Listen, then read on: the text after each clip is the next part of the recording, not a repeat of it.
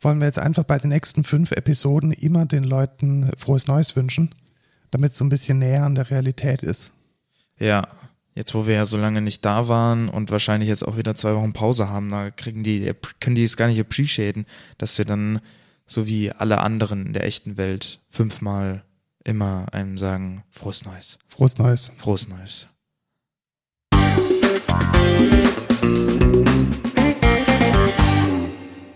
Hallo und willkommen zur 114. Folge Code Culture Podcast. Ich bin Lukas. Und ich bin Markus und wir erzählen einmal alle 14 Tage die neuesten News aus der Tech-Bubble. Lukas und ich arbeiten bei der Excentra-Gruppe. Du bist DevOps und ich bin der CTO von dem Ganzen. Und, und wir heute nehmen ist genau am 4. Januar auf äh, Donnerstag im dann, neuen Jahr 2024. Dann müssen wir den Zuhörern ein frohes Neues wünschen. Äh, genau, frohes Neues. Und so. Haben wir jetzt nicht schon genug gemacht. Dann kommen wir gleich zum Feedback, Feedback und, und Rückblick. Rückblick. Wie hast du denn die Feiertage verbracht? Ähm, mit dem Thema der Woche. Ja, ich auch tatsächlich. Wollen wir dann gar nicht spoilern? Ja, aber ich kann auch auf einen anderen Aspekt. Natürlich gab es Familiengatherings, die naja, ja, ich lasse es mal so stehen. Ähm, und sonst habe ich äh, ein bisschen gezockt tatsächlich. Oh, gab es irgendwelche spannenden Spiele, die ich. Äh, tatsächlich schon. Also, ich habe Spiele auf dem Mac gespielt. Weil wenn ich bei meiner Freundin bin, dann habe ich meinen Rechner nicht. Und äh, da ähm, will ich dann noch nicht ihren Rechner benutzen oder so, sondern da mache ich dann alles auf dem MacBook und da musste ich dann etwas, naja, von meiner Attitüde, ich meine, wenn ihr den Podcast kennt, dann kennt ihr meine Attitüde, was Games auf MacBooks angeht. Und ich sag immer, das macht doch keiner, das ist komplett user. Jetzt bin ich selber, jetzt bin ich selber der, der geworden, den ich geschworen habe zu hassen. habe ich das getriggert, weil ich habe dich doch gefragt, ob ich irgendwie Resident Evil oder so mit Dingen. Vielleicht ein bisschen, so unterbewusst. Also, weil ich mir dann so dachte, ey, ich könnte doch eigentlich auch mal wieder was zocken, bevor ich jetzt hier die ganze Zeit irgendeine, irgendeine Kacke mache und nur Serien guck, kann ich auch was zocken. Und äh, ja, dann bin ich auf Steam gegangen und habe mal ein bisschen durchgeguckt, habe mir tatsächlich ein paar Titel geshoppt, die ich noch nicht gespielt habe, die aber ganz gut sein sollen. Also sowas wie Cult of the Lamb ähm, oder Lamb mit B am Ende. Äh, das ist ganz lustig, da bist du so ein eigener Kultleader, der so, ähm, du musst dann quasi deinen eigenen religiösen Kult managen als Lamm. Da hätte ich, glaube ich, sehr viel Spaß dran. Ich glaube auch und ich glaube, das, äh, das ist vielleicht auch gar nicht so ein schlechtes Game für dich, ist auch nicht teuer. Ähm, das könnte ich dir empfehlen. Dann habe ich Hollow Knight angefangen. Das ist so ein kleiner Indie-Titel, so ein bisschen äh, Plattformer, aber auch äh, ja Action Action-RPG quasi. Äh, der ist nicht ganz so leicht. Also ich glaube, das wäre nicht nicht sowas für dich, weil äh, ich glaube, da würdest du etwas dran verzweifeln, weil man da gutes Movement haben muss und so. Ganz schlimm für mich, das kann ich gar nicht. Genau. Ähm, und ich habe mir noch, ich habe mir doch noch irgendeinen Titel geholt was habe ich mir denn noch geholt? Hades. Der, das soll einer, der, das ist ein Roguelite, wo du auch richtig fastes Movement, ganz viel kämpfen und so. Ich glaube, das wäre auch nichts für dich. Aber der, das war, glaube ich, Game, Indie Game of the Year letztes Jahr oder so. Äh, der soll auch richtig, richtig gut sein, der Titel. Ähm, da würde ich wahrscheinlich dann auch noch mal reingucken.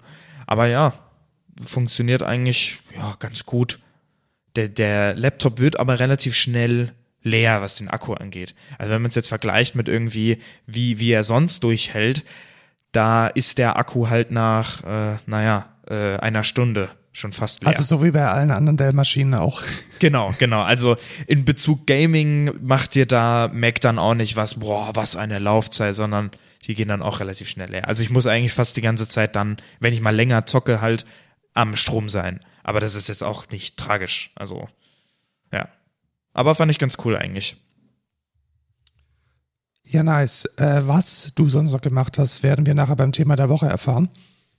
Richtig. Äh, ich war tatsächlich extrem viele Orgeln, denn meine Organistenkollegin, sie war im Skiurlaub. Und also nicht ein rein Orgeln, sondern. Nein, nein, nein, tatsächlich. Also an so der Orgel spielen. An der Orgel spielen ja. und äh, hat echt wieder Spaß gemacht tatsächlich, weil äh, zu Weihnachten ist halt Full House.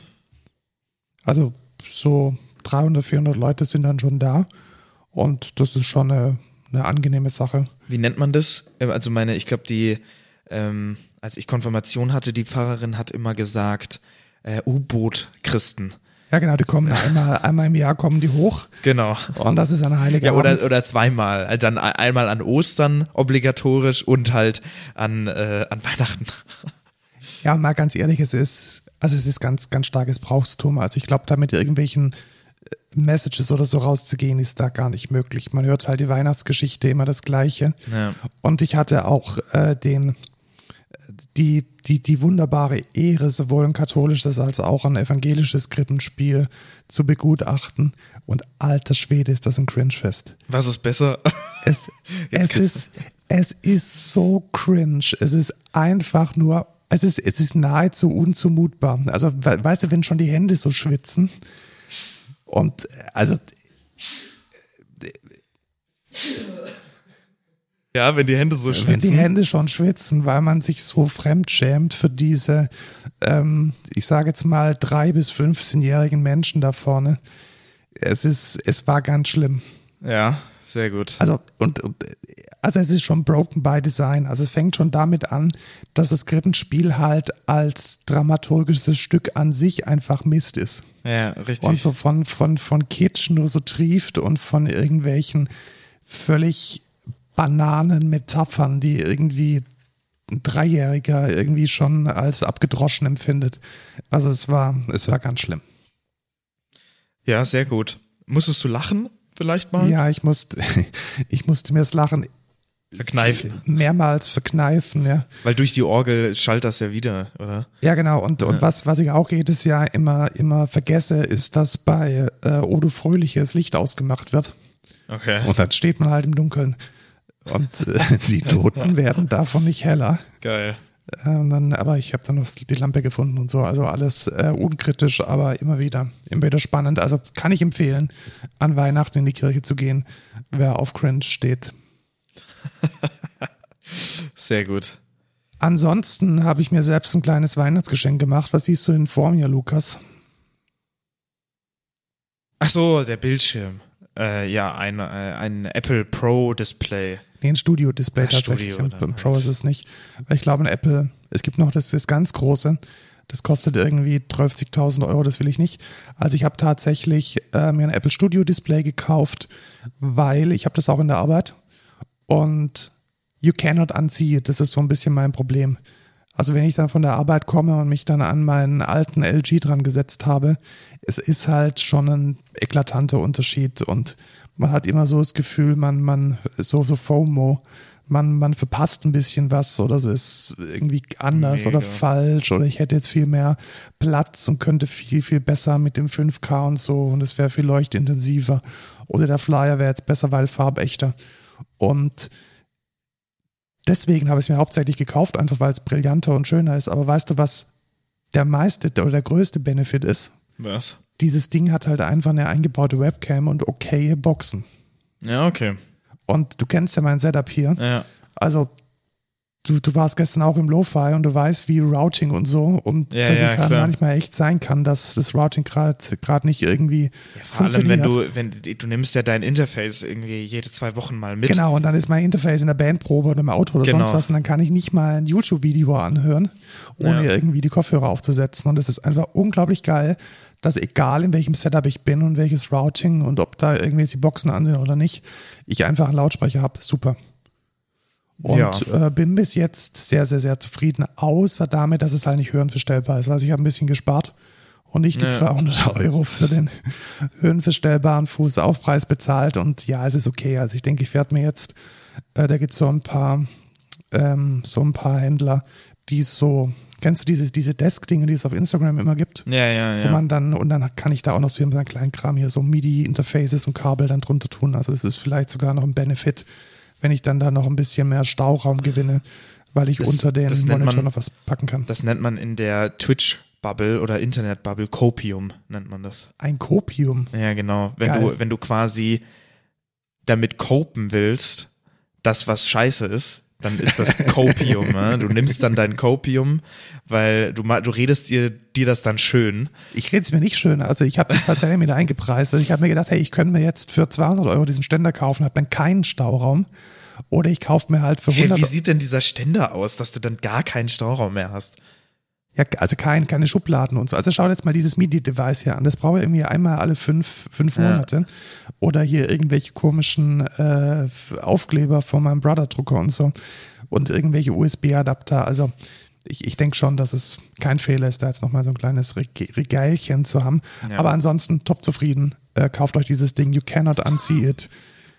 Das äh, klingt aber auch, also, ja, das ist halt unglaublich viel Geld. Das musst du schon nochmal auch sagen. Der Bildschirm ist halt an sich aber auch schon teuer. Hat ah, gut 1600, glaube ich, 1700. Ja.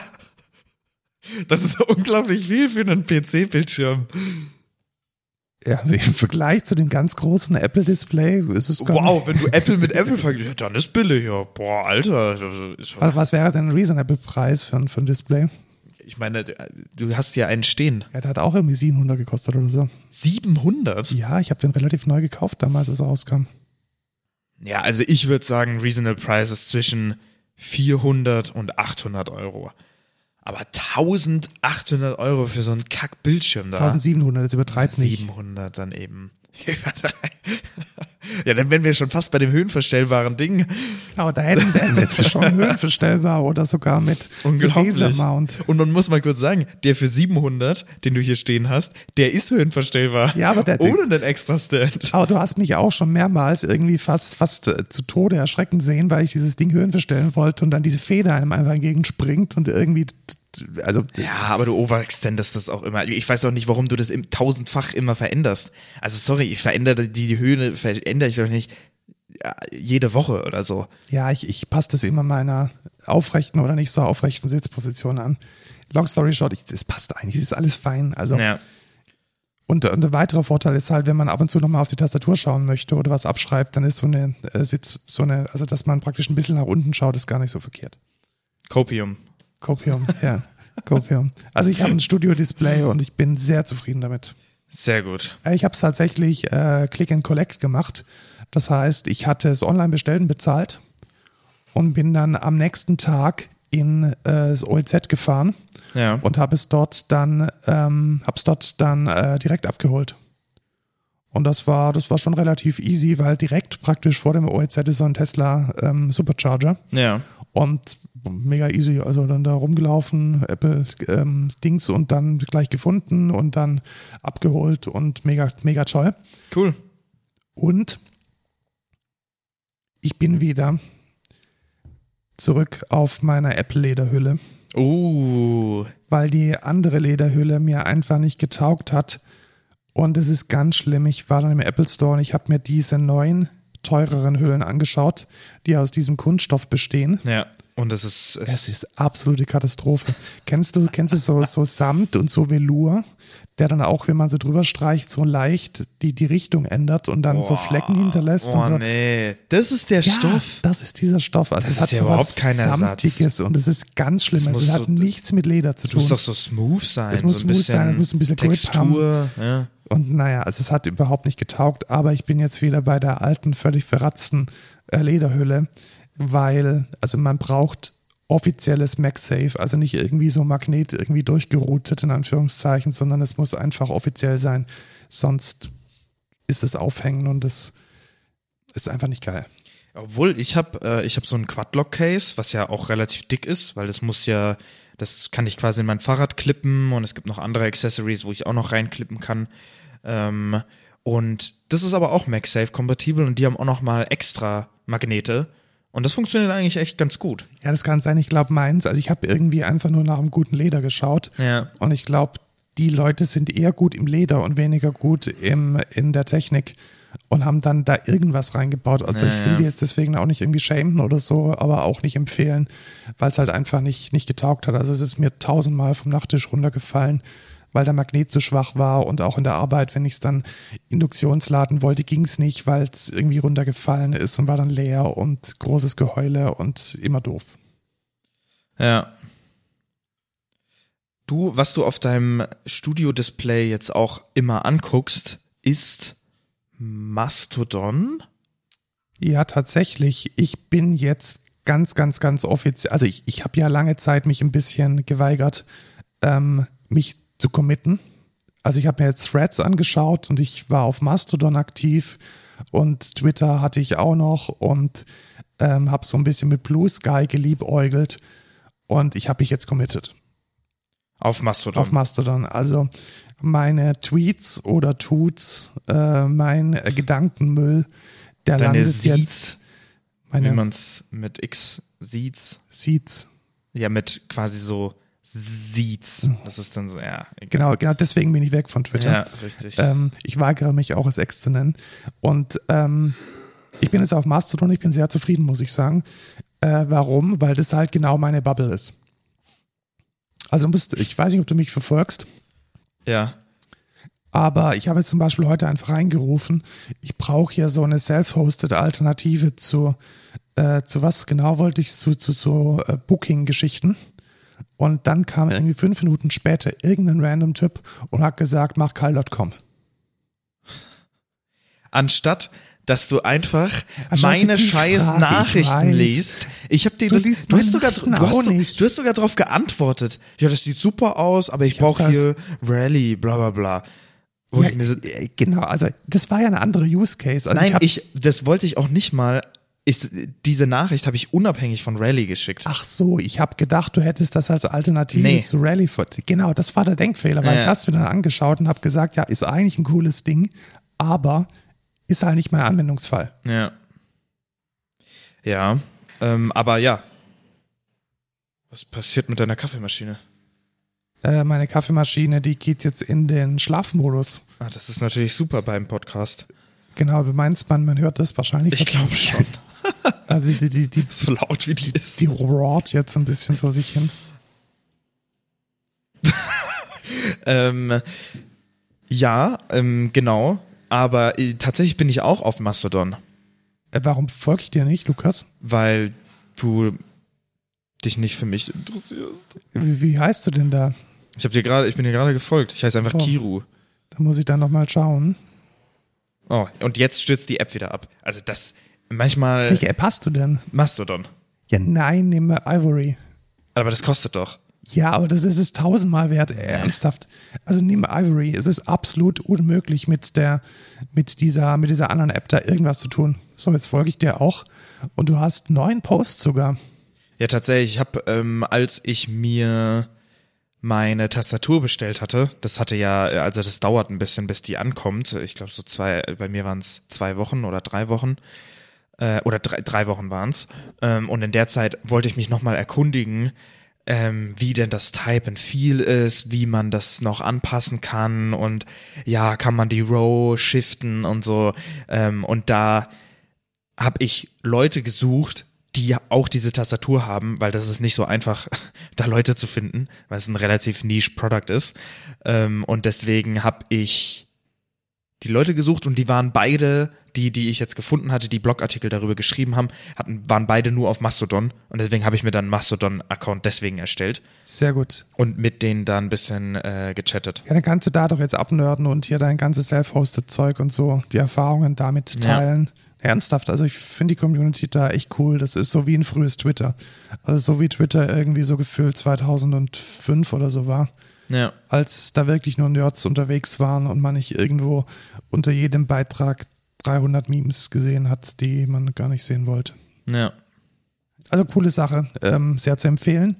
Und auch sehr zu empfehlen, äh, Lukas und ich, wir sind ja beide im hiesigen Jugendhaus aktiv und betreuen dort das Lo-Fi Musikstudio, in dem Jugendliche und Klammer auch, auch wir, Klammer zu, äh, aufnehmen können und dürfen. Und wir haben da jetzt eine Maschine besorgt, eine Native Instruments Maschine. Das ist so eine Beatbox, so eine Groovebox, mit der man hauptsächlich, muss man schon sagen, EDM, Techno, Trap, äh, vielleicht auch ein bisschen Hip-Hop produziert. Und die steht da jetzt rum und kann verwendet werden. Hast du sie schon ausprobiert, Lukas? Nee. Ich mache ja keine. Beats. Ich mache meine Beats Ach nicht stimmt, du selber. machst deine Beats nicht selber. Aber vielleicht wäre das mal ein schöner Anfang. Und was, äh, warum wir sie neu gekauft haben und nicht irgendwie uns auf irgendwelche Deals eingelassen haben, man bekommt gerade zwölf Expansions gratis dazu. So eine Expansion ist so eine Art Sample Pack und die kosten schon so zwischen 25 und 50 Euro. Und man hat damit jetzt im Bestfall, wenn man nur die teure nimmt, praktisch nochmal 600 Euro an Native Instruments Gutschein mit obendrauf. Und da haben wir uns gestern jetzt eingedeckt und ich glaube, damit kann man jetzt relativ gut produzieren. Ja, denke ich auch. Vielleicht fange ich auch mal an. Ja, mal, also es ist wirklich, also vor allem kannst du ja jetzt erstmal anfangen zu analysieren. Es sind ja ein paar Demo-Beats dabei, Ja. die man dann erstmal praktisch schauen kann, wie die denn gemacht sind. Also das Ja. ist, glaube ich, so ein ganz guter erster Schritt. Man muss ja nicht zwangsläufig mit einem fertigen, geilen Beat rauskommen. Und was ich heute gemacht habe und wo ich wirklich positiv überrascht war, ich bin echt kein Fan von WhatsApp. Also ich nutze WhatsApp eigentlich nur so als kleinster gemeinsamer Nenner, wenn es um äh, Kommunikation mit Menschen geht, die jetzt nicht so digital nativ sind. Und WhatsApp-Communities sind echt ein Ding. Also die funktionieren richtig gut. Also ich habe jetzt diese Communities? Ja. Hast du es nicht gesehen, was ich gemacht habe? Nee. Ich hab Ach so, die, diese ich hab Gruppe die, da. Genau, ich habe die, ich habe die Lo-Fi-Gruppe in eine Community umgewandelt. Und jetzt hat Ah. man wie so eine Art Slack innerhalb von innerhalb von äh, WhatsApp. Das ist ja cool. Das heißt, es gibt jetzt eine äh, Lo-Fi Studio Community und da gibt es dann verschiedene Subgruppen. Das ist ja geil. Podcasts. Metal, Studioadministration. Techno und EDM. Und weil das Problem, das ich fand, ist, niemand hat sich getraut, in diese große Gruppe was reinzuschreiben. Ja, richtig. Und die Leute, die sich getraut haben, haben letzten Endes nur gespammt.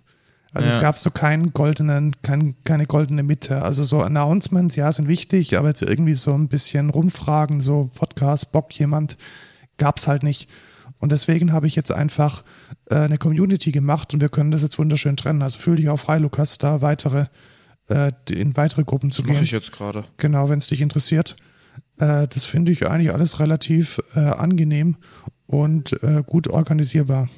Genau, du hast jetzt äh, Rap Pop gemacht Genau. und äh, da kann man jetzt, da joine ich mich jetzt auch mal. Obwohl du hast es mit einem und gemacht, dann mache ich es auch mit Ja, dann einem machst du es auch mit einem und.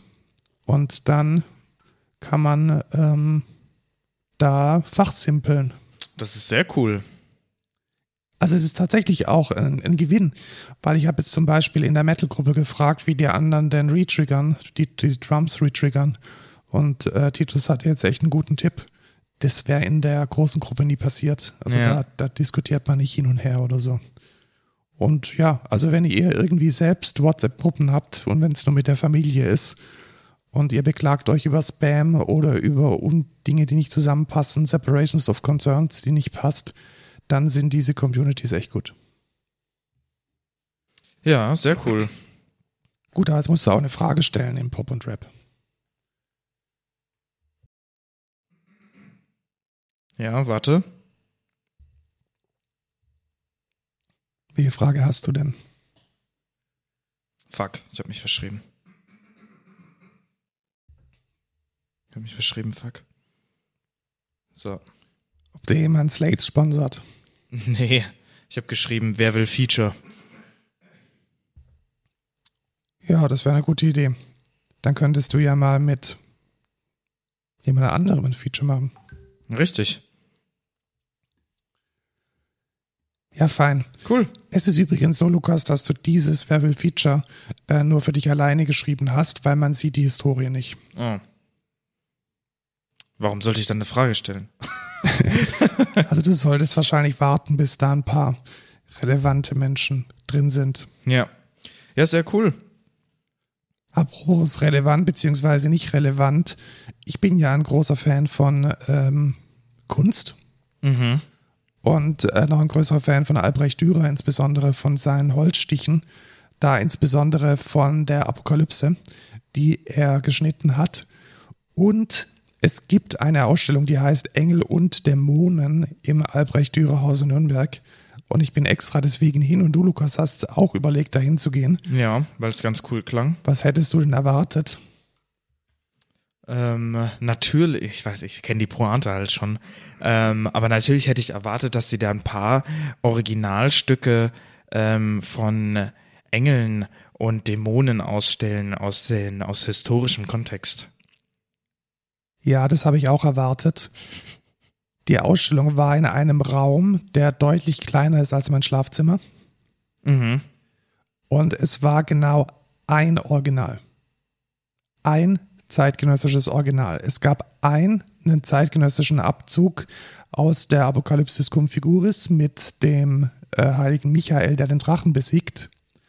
Und alles andere waren zeitgenössische Abzüge, die nicht mal Holzstiche waren, sondern Kupferstiche, die praktisch gestern, vorgestern, vor zwei Monaten von irgendjemandem, der so eine Presse bedienen konnte, auf zeitgenössisches Papier gedruckt wurden. Und das Beste ist, man konnte die Dinge, die daneben, die da ausgestellt wurden, im Shop daneben für 35 Euro kaufen. Sehr gut. Und das habe ich gemacht. Das ist gestern im Auto schon gesehen. Das heißt, ich bin jetzt in ganz großen Anführungszeichen Besitzer eines echten Dürers. Denn es ist einfach ein Abzug von einem Kupferstich von einem Dudelsackspieler, den ich dann in dem Shop nebendran erworben habe. Und ja, also es lohnt sich nicht. Also wenn man jetzt nicht wirklich so ein absoluter Nerd ist, der mit einem einzigen historischen Holzstich schon glücklich ist, Klammer auf, so wie ich, Klammer zu, dann lohnt sich die Fahrt wirklich nicht. Und ja, es war ungefähr genauso gut wie das Kentucky Fried Chicken Menü, das ich auf der Rückfahrt gegessen habe.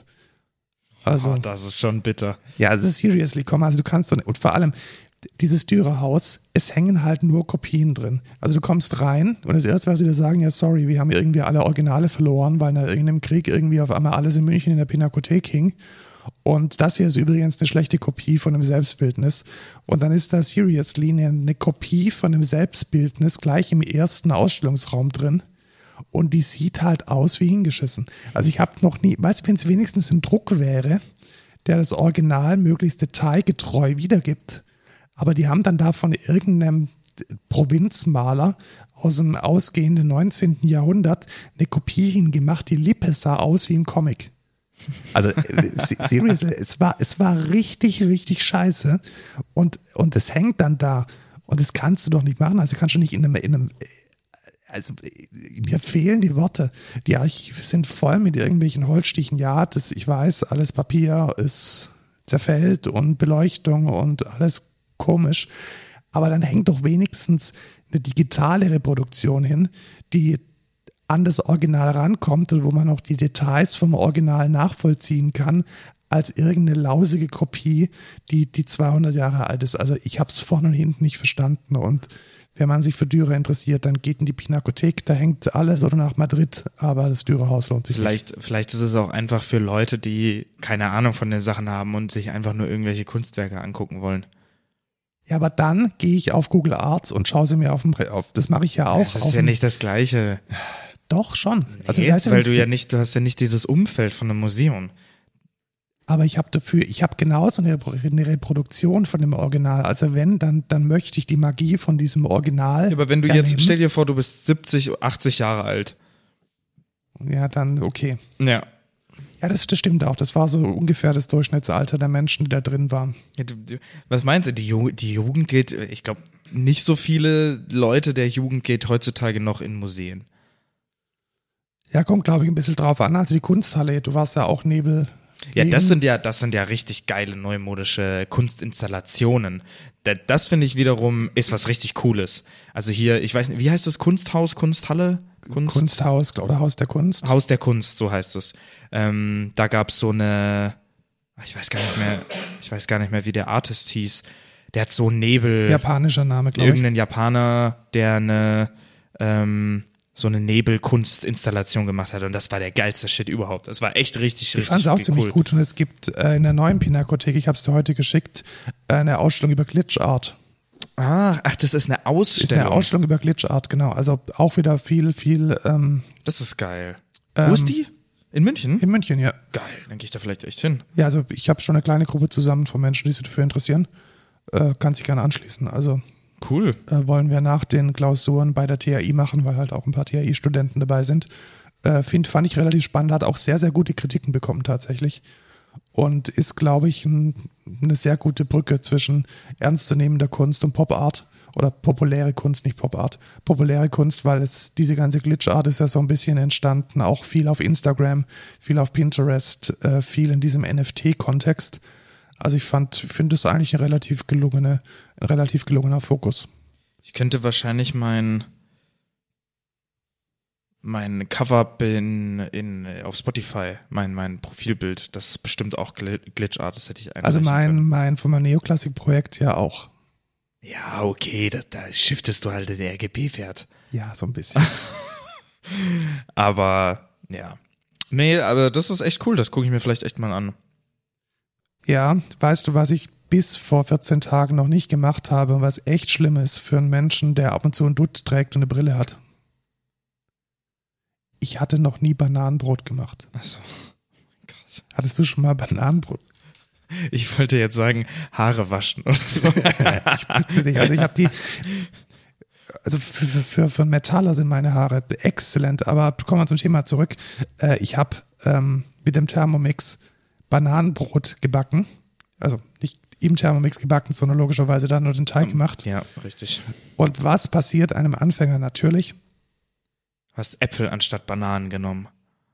Nee, das habe ich noch äh, geschafft. ich hatte es ein Mühe zu lang im Backofen. Oh, und dann verbrannt.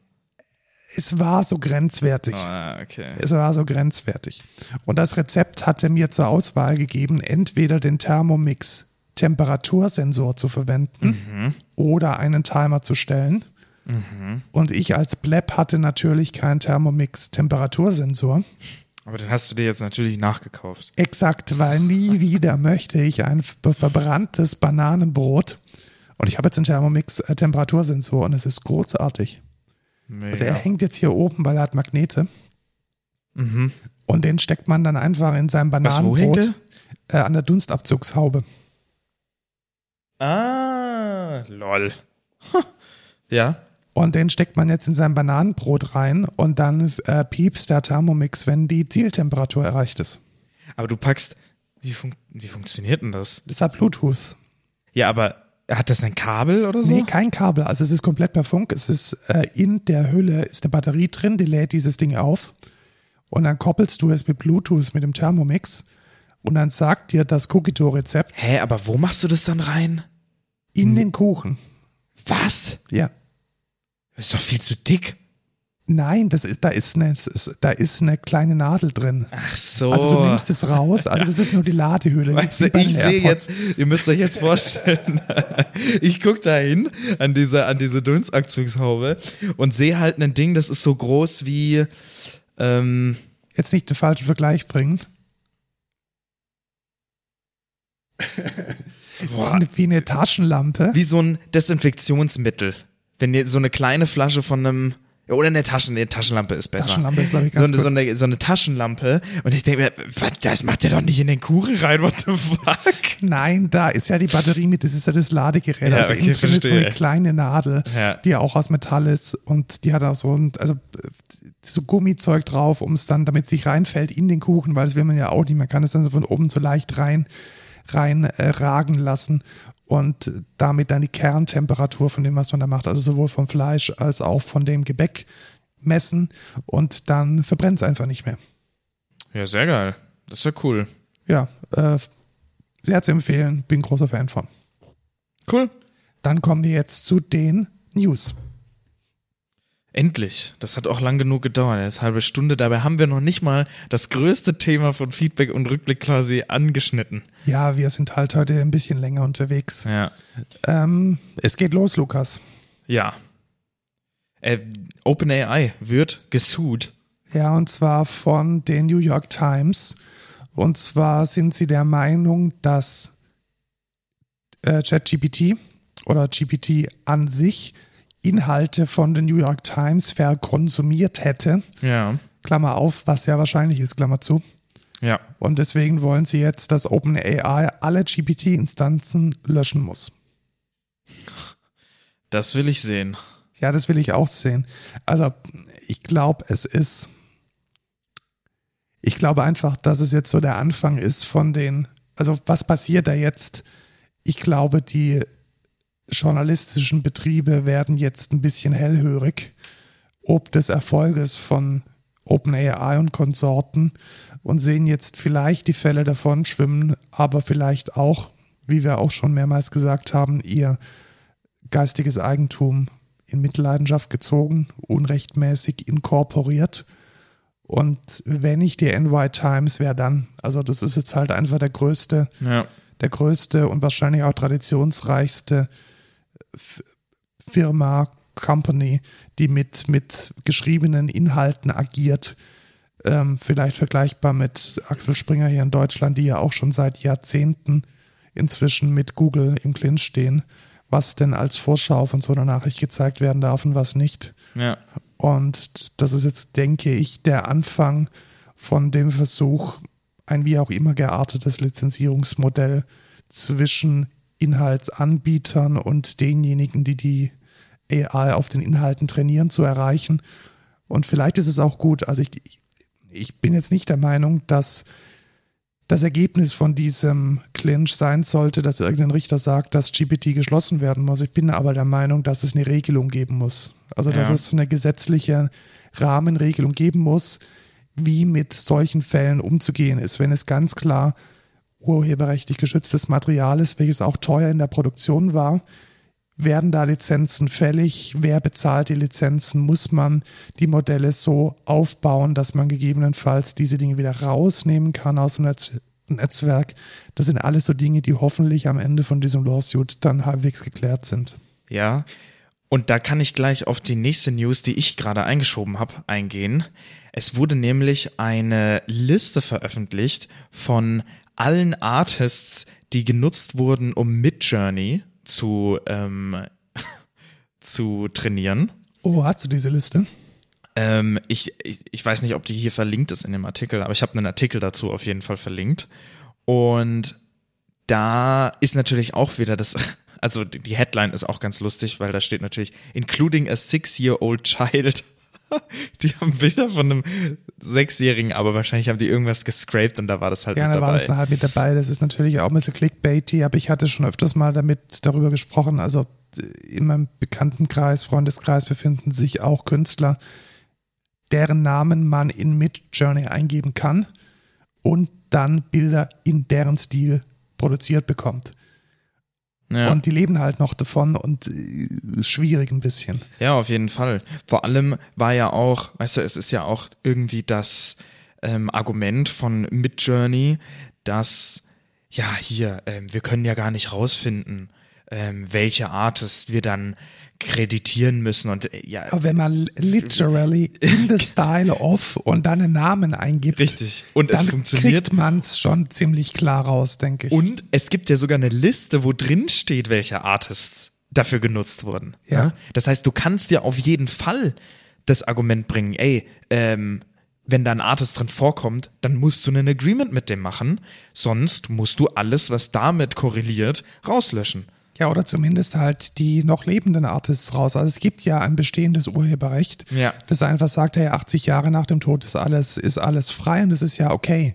Ja. Also dann kannst du halt auf, gerade eben haben wir gesprochen über Albrecht Dürer, pack sein ganzes Övre da rein, ist voll fein. Ja. Das ist voll okay. Oder auch teilweise schon moderner anmutende Künstler, was weiß ich, ein Monet oder die werden auch schon länger als 80 Jahre tot sein, dann pack die auch noch mit rein, das ist ja alles fein. Aber geh halt nicht an die Leute, die heute noch damit ihr Geld verdienen und Ja.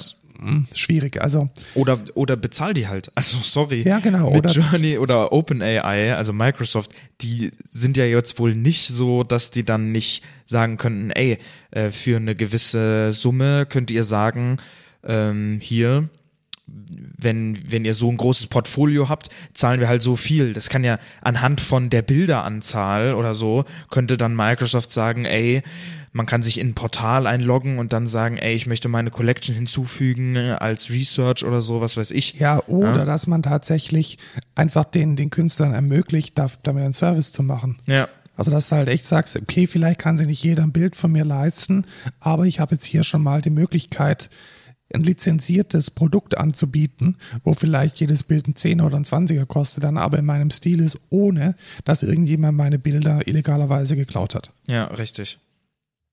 Da wird es auf jeden Fall noch interessant und auch, ob durch diese Liste gegen Midjourney vielleicht auch vorgehen, vorgegangen wird. Ja, irgendeiner wird da auf jeden Fall gegen klagen, Ja, da bin ich ganz ziemlich bestimmt. sicher. Also wird alles spannend und ich bin da echt sehr ähm, interessiert dran, wie das ausgeht und was da die Rechtsprechung sagen wird. Ein weiteres, eine weitere News in dem AI-Bereich ist, dass Microsoft jetzt auch einen AI-Companion veröffentlicht hat und sie bleiben wohl bei dem Namen Copilot. Das finde ich relativ lustig. Also es ist ja irgendwie, eigentlich war das ja mal ein Produkt von, von GitHub und der Name, der setzt sich jetzt durch. Also letzten Endes, die, die App heißt Microsoft Copilot, die kann man sich runterladen für iOS, für Android und kann damit eine Chat-GPT-artige Experience äh, machen. Und den Bewertungen zufolge, ich habe es auch mal ausprobiert auf dem iPhone, es ist schon fein. Also es Ja. geht so in dem Bereich von, ich würde jetzt mal sagen, Chat-GPT von vor vielleicht zwei bis drei Monaten und ist halt, also ich traue mich kaum es zu sagen, aber Microsoft hat mal eine gute App gemacht. Also die User Experience ist echt gut und okay. Ja, nice. Ja, ich finde es ganz cool, einfach noch mehr Competitive, also Competition zu sehen. Ja, also OpenAI braucht auf jeden Fall äh, einen guten, äh, einen guten Competitor. Sonst äh, ist natürlich auch interessant, Image Generation ist natürlich direkt äh, auch mit integriert. Ist mit drin, genau, ist mit drin und auch äh, Image Recognition. Ich weiß jetzt nicht, wie gut da ChatGPT ist, aber ich habe jetzt mal ein paar Dinge ausprobiert Genauso und das gut. hat, hat echt okay funktioniert. Weißt du, warum die gleich gut sind? Nutzen die dasselbe? Richtig, die sind Ja, beide, okay. die benutzen beide Dolly 3. Also, ja, OpenAI ist ja äh, im, im Bett mit Microsoft. Ähm, und Microsoft ist im Bett mit sich selbst wahrscheinlich. ähm, deswegen, die benutzen da äh, Dolly. Auch für die, für die Bilderkennung? Ich glaube schon, ich ja, okay. glaube schon. Aber ich, ich bin mir nicht sicher. Es kann sein, dass sie das vielleicht noch, ähm, da vielleicht noch einen anderen Layer drüber haben. Also schaut euch mal an, Microsoft Copilot ähm, in den App Stores jetzt nutzbar als eine ja, Chat-App wie Ah, nee, stimmt. Ich bin dumm. Äh, Dolly 3 ist ja gar nicht von Microsoft. Das ist ja von OpenAI. genau Dolly 3 ist von Also OpenAI. OpenAI ist mit sich selbst im Bett und Microsoft ist im Bett mit OpenAI. Ja, genau, so rum ist es. So also ist es. Microsoft hat ja spezielle Deals mit OpenAI Ja. und OpenAI an sich läuft auch auf Azure ähm, Hardware und auf Azure Infrastruktur maßgeblich. Hast du schon Tagebücher geschrieben oder ein Tagebuch geschrieben mit iOS 17.2? Nein. Es gibt, also das größte Feature von dem Update von dem ähm, Major Miner, von dem Miner Update äh, 17.2 ist die neue Journaling App. Und ich muss schon sagen, also dafür, dass es so eine kleine System-App ist, ist es schon ganz gut gelungen.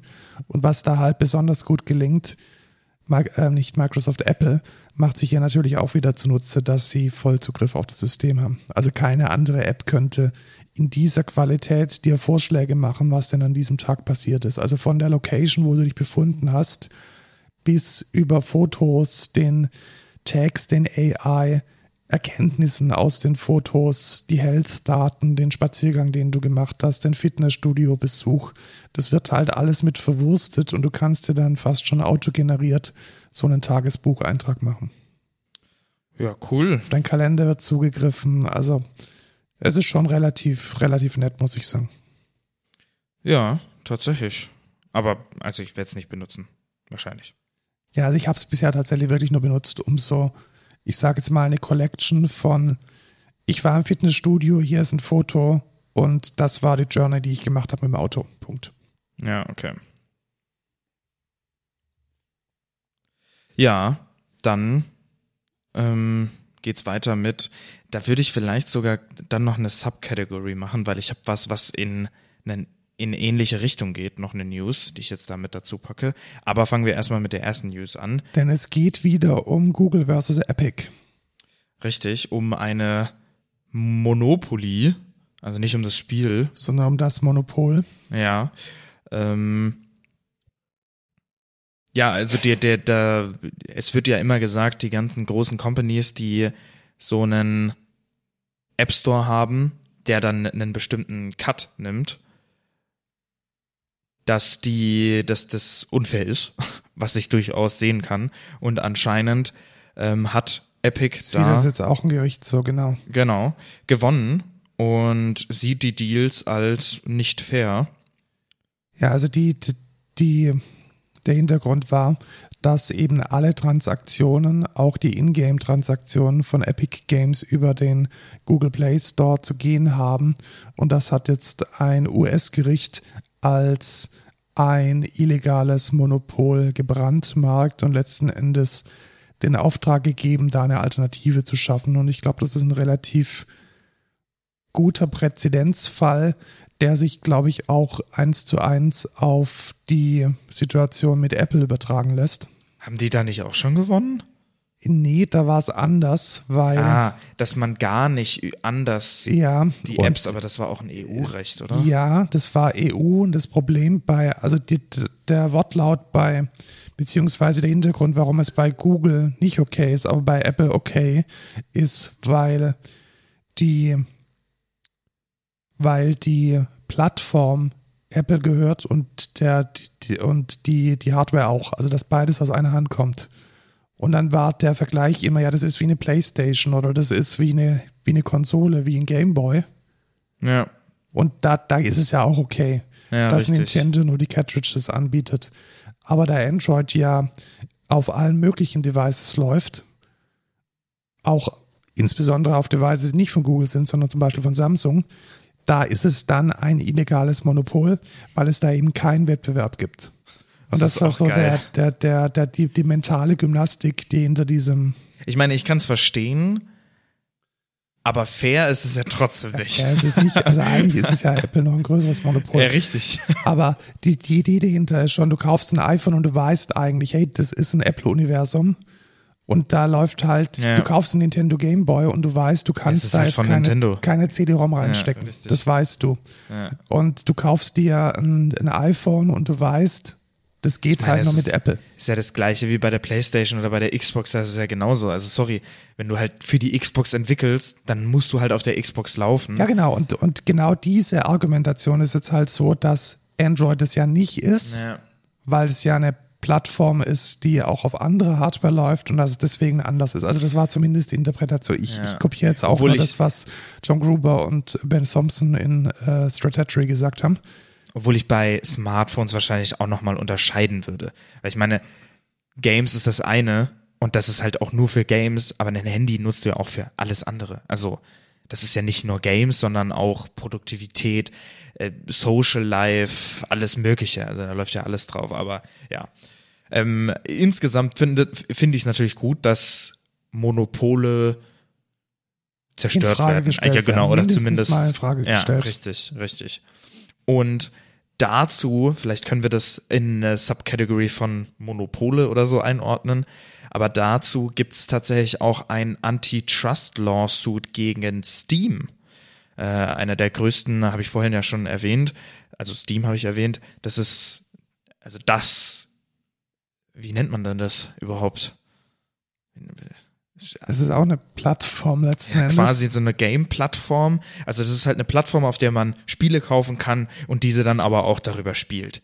Es gibt von Steam auch, die verkaufen auch Hardware und machen äh, ja eigene Spiele. Die stellen auch zum Beispiel die Multiplayer-Infrastruktur für Spiele, für viele Spiele her. Ähm, und ja, jetzt gibt es ein Antitrust-Lawsuit, der sagt, der 30% Cut, den Steam für jedes Spiel nimmt, ist zu hoch und sie haben da ein Monopol, was ähm, nicht okay ist.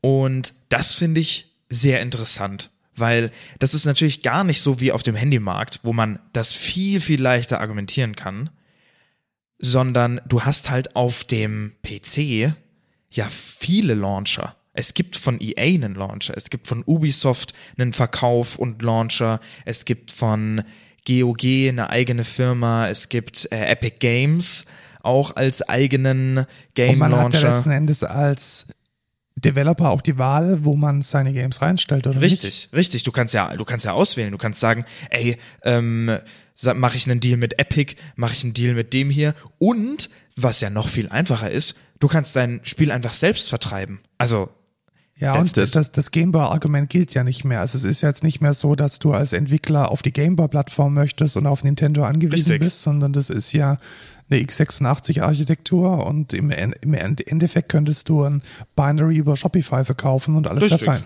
Genau. Und das kann, also das steht dir ja frei. Das ist ja jetzt nicht so, dass du dann sagst, boah, ohne Steam geht gar nichts.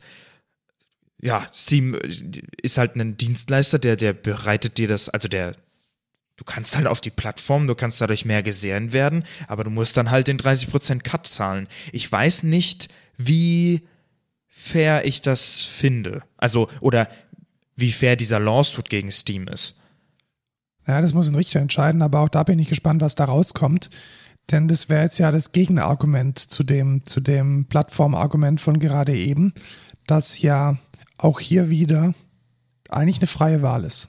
Also du, Ja. du, du bist nicht, du kannst Windows, Mac, Linux dir auswählen, was du möchtest und du musst nicht Steam verwenden, Ja. um Games zu spielen. Und insbesondere von beiden Richtungen, also sowohl von der Konsumentensicht als auch von der Entwicklersicht. Niemand zwingt dich dazu. Wohingegen bei Android und bei iOS schaut es nicht ganz so einfach aus. Richtig. Bei iOS war ja die Argumentation, die komplette Plattform kommt von Apple. Daher hat Apple auch das Recht, da Plattform intern zu sein. Und bei Android ist es ja so, dass man letzten Endes verschiedene Anbieter der Hardware hat, aber nur einen Anbieter der Plattform und das sei das illegale Monopol. Und wie sich das jetzt transformieren lässt auf den Fall von Steam, verstehe ich nicht. Und ich denke oder ich hoffe, dass da vielleicht das Gericht dann doch zugunsten von Valve entscheidet und ähm, das als eine Plattform so lässt. Und es gibt ja auch mehrere andere Plattformen. Also jede große, also Launcher hast du es genannt, jedes große Game Studio hat das seine eigenen. Ja. Und also ich denke jetzt nur an, an irgendwelche, also natürlich könnten jetzt du und ich eine neue Plattform gründen und damit auf jedem PC stattfinden und niemand könnte uns das verbieten. Ja. Was da auch interessant äh, ist, weil ich sehe das ganz viel auf TikTok über diesen Lawsuit, dass wenn der tatsächlich durchgeht, dass man dann eligible ist für einen Refund für alle Spiele, die du in den letzten Ach, hey. vier Jahren oder so gekauft hast. Und wenn das natürlich, das wäre ja, also, das, ja, vor allem, das wäre aber ja, das wäre ja auch ein Verlust an die Spieleentwickler am Ende, glaube ich. ja, Also, weiß ich nicht, wie geil das ist. wird nicht passieren, glaube ich. Naja, äh, schauen wir mal. Dann kommen wir zum Web. Kommen wir zu der Subkategorie Web und da ist die spannende News, die ich gesehen habe, dass Plane wahnsinnig abhebt. Also Plane hat selbst eine Pressemitteilung rausgehauen, dass sie nicht nur das erfolgreichste Open Source Projekt auf äh, GitHub im Jahr 2023 waren. Für Project Für Management. Project Management, Tools. muss man dazu sagen, genau. Also für Project Ja. Ich Management. glaube, das Top äh, Repo ist immer noch, glaube ich, Home Assistant, aber ich weiß es nicht genau. sondern zumindest, wenn man die Down Downloads interpoliert, ernsthaft Konkurrenz für Jira sind. Das ist krass. Und das finde ich dann schon noch mal relativ nice, muss ich sagen. Ähm, es ist natürlich, wir haben es ja schon mal gepickt als äh, Code der Woche, glaube ich. Ja. Und wir hatten es auch, glaube ich, mal testweise wir aufgesetzt. testweise mal aufgesetzt und ich muss echt sagen, alleine schon von den Screenshots, die, die ich jetzt sehe, da hat sich so viel getan seit unserer Evaluation.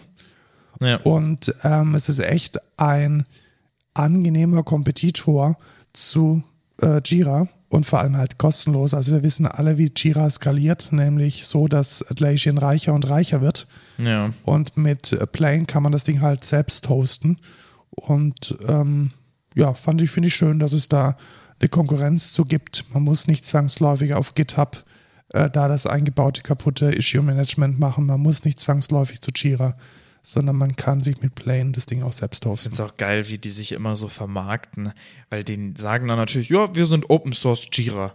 Schreiben die einfach so auch Das hin, schreiben die einfach ne? so direkt hin, genau. Es ist einfach so, ja, also es gibt ja Jira und wir sind halt Open Source und das ist basically alles. Also äh, natürlich müssen wir verstehen, dass auch hinter dieser Firma eine Gewinnerzielungsabsicht Ja. steckt und vermutlich das eine oder andere Funding äh, damit hinten dran ist und auch die einen Talk to Sales Button haben, äh, wo sie dir irgendwie alles verkaufen wollen. Also wo die Reise hingeht, weiß man nicht. Ähm, wir kennen das ja auch von Directors und von anderen Open Source Projekten. Aber ich finde es, selbst wenn es ein kommerzielles Tool ist, gut, dass Atlassian an dieser Stelle Konkurrenz bekommt, nicht nur aus dieser Wiki-Ecke von Notion, sondern jetzt offensichtlich auch ganz im traditionellen Projektplanungsgeschäft von Plane. Ja, sehr cool. Dann gibt es Threads. Ich habe einen Thread abgeschickt, weil es ist in Deutschland beziehungsweise in äh, der Europäischen Union gelauncht. Es gab da wohl offensichtlich am Anfang noch ein bisschen Probleme mit der GDPR, mit der DSGVO. Das ist jetzt gelöst und es ist eigentlich gar nicht so gut. Also ich hatte okay, ein bisschen, du warst doch, du warst doch mega gehypt am Anfang. Ja, ich hatte ein bisschen gehofft, dass es so das neue Twitter wird. Ja. Oder so wird, wie Twitter mal war. Und man muss es, glaube ich, eher als, also zumindest meine Bubble ist extrem Influencer-lastig. Ja. Also es ist nicht so ein Diskurs, wie ich es auf Twitter früher gewohnt habe. Das heißt, die, die, die schon groß sind, die kommen halt an genau, die Front. Also ich habe, ja. man geht da rein und es ist letzten Endes, also das Schlimme ist ja, es ist ja eigentlich als Texttool gelauncht und die Influencer posten trotzdem ihre Bilder und die werden nach oben gespült. Ja, okay. Also es ist letzten Endes ein Zweites Instagram. Ein zweites, ja, seriously, es ist ein zweites Instagram und dass man praktisch seine komplette Followerschaft von Instagram rübernimmt, macht die Sache nicht besser. Also ja. die, die Abgrenzung zu Instagram habe ich jetzt an dieser Stelle einfach nicht gesehen. Und ich habe jetzt auch noch nicht gesehen, dass es da in irgendeiner Weise einen besonders tollen Diskurs gibt oder irgendwie eine Bubble, eine Tech-Bubble, die mich besonders interessiert. Und deswegen habe ich es auch relativ schnell wieder sein lassen. Ich kann mir aber vorstellen, dass es so für den Feldwalten-Wiesen Twitter-Nutzer von früher eine gute Alternative ist. Also wenn man wirklich so Twitter ähm, gelauncht hat, um Justin Bieber und Taylor Swift zu folgen, dann ist Threads, glaube ich, genau das Richtige. Ja. Wenn man aber so eine, so eine Diskussion und so, eine, so ein Microblogging machen möchte, dann sollte man vielleicht tatsächlich, wie am Anfang schon besprochen, sich äh, Blue Sky und Mastodon ein bisschen genauer anschauen. Und das finde ich an der Stelle auch nach wie vor besser. Ich auch. Stimme ich zu. Dann hat sich noch etwas getan im Web. Nämlich, wir werden Werbung sehen, auch wenn wir für Amazon Prime bezahlen. Denn Amazon Prime Video wird ab dem 29. Januar in den USA und einen Monat später dann auch in Europa, also bei uns, Werbung posten. Ich finde diese Entwicklung immer sehr, sehr interessant. Also es wird, also die Streaming-Plattformen werden nicht besser und haben nur noch schlechtere Konditionen. Ja, und das nennt sich, glaube ich, Markt. Also ich, ich glaube, was da jetzt passiert ist, letzten Endes ist Konsolidieren. Also am Anfang hat man ohne Rücksicht auf Verluste, also im wahrsten Sinne des Wortes ohne Rücksicht auf Verluste, die Dinger querfinanziert, Netflix mit Venture-Kapital im, im Nacken, Amazon mit Gewinnen, die aus anderen Geschäftsbereichen kommen.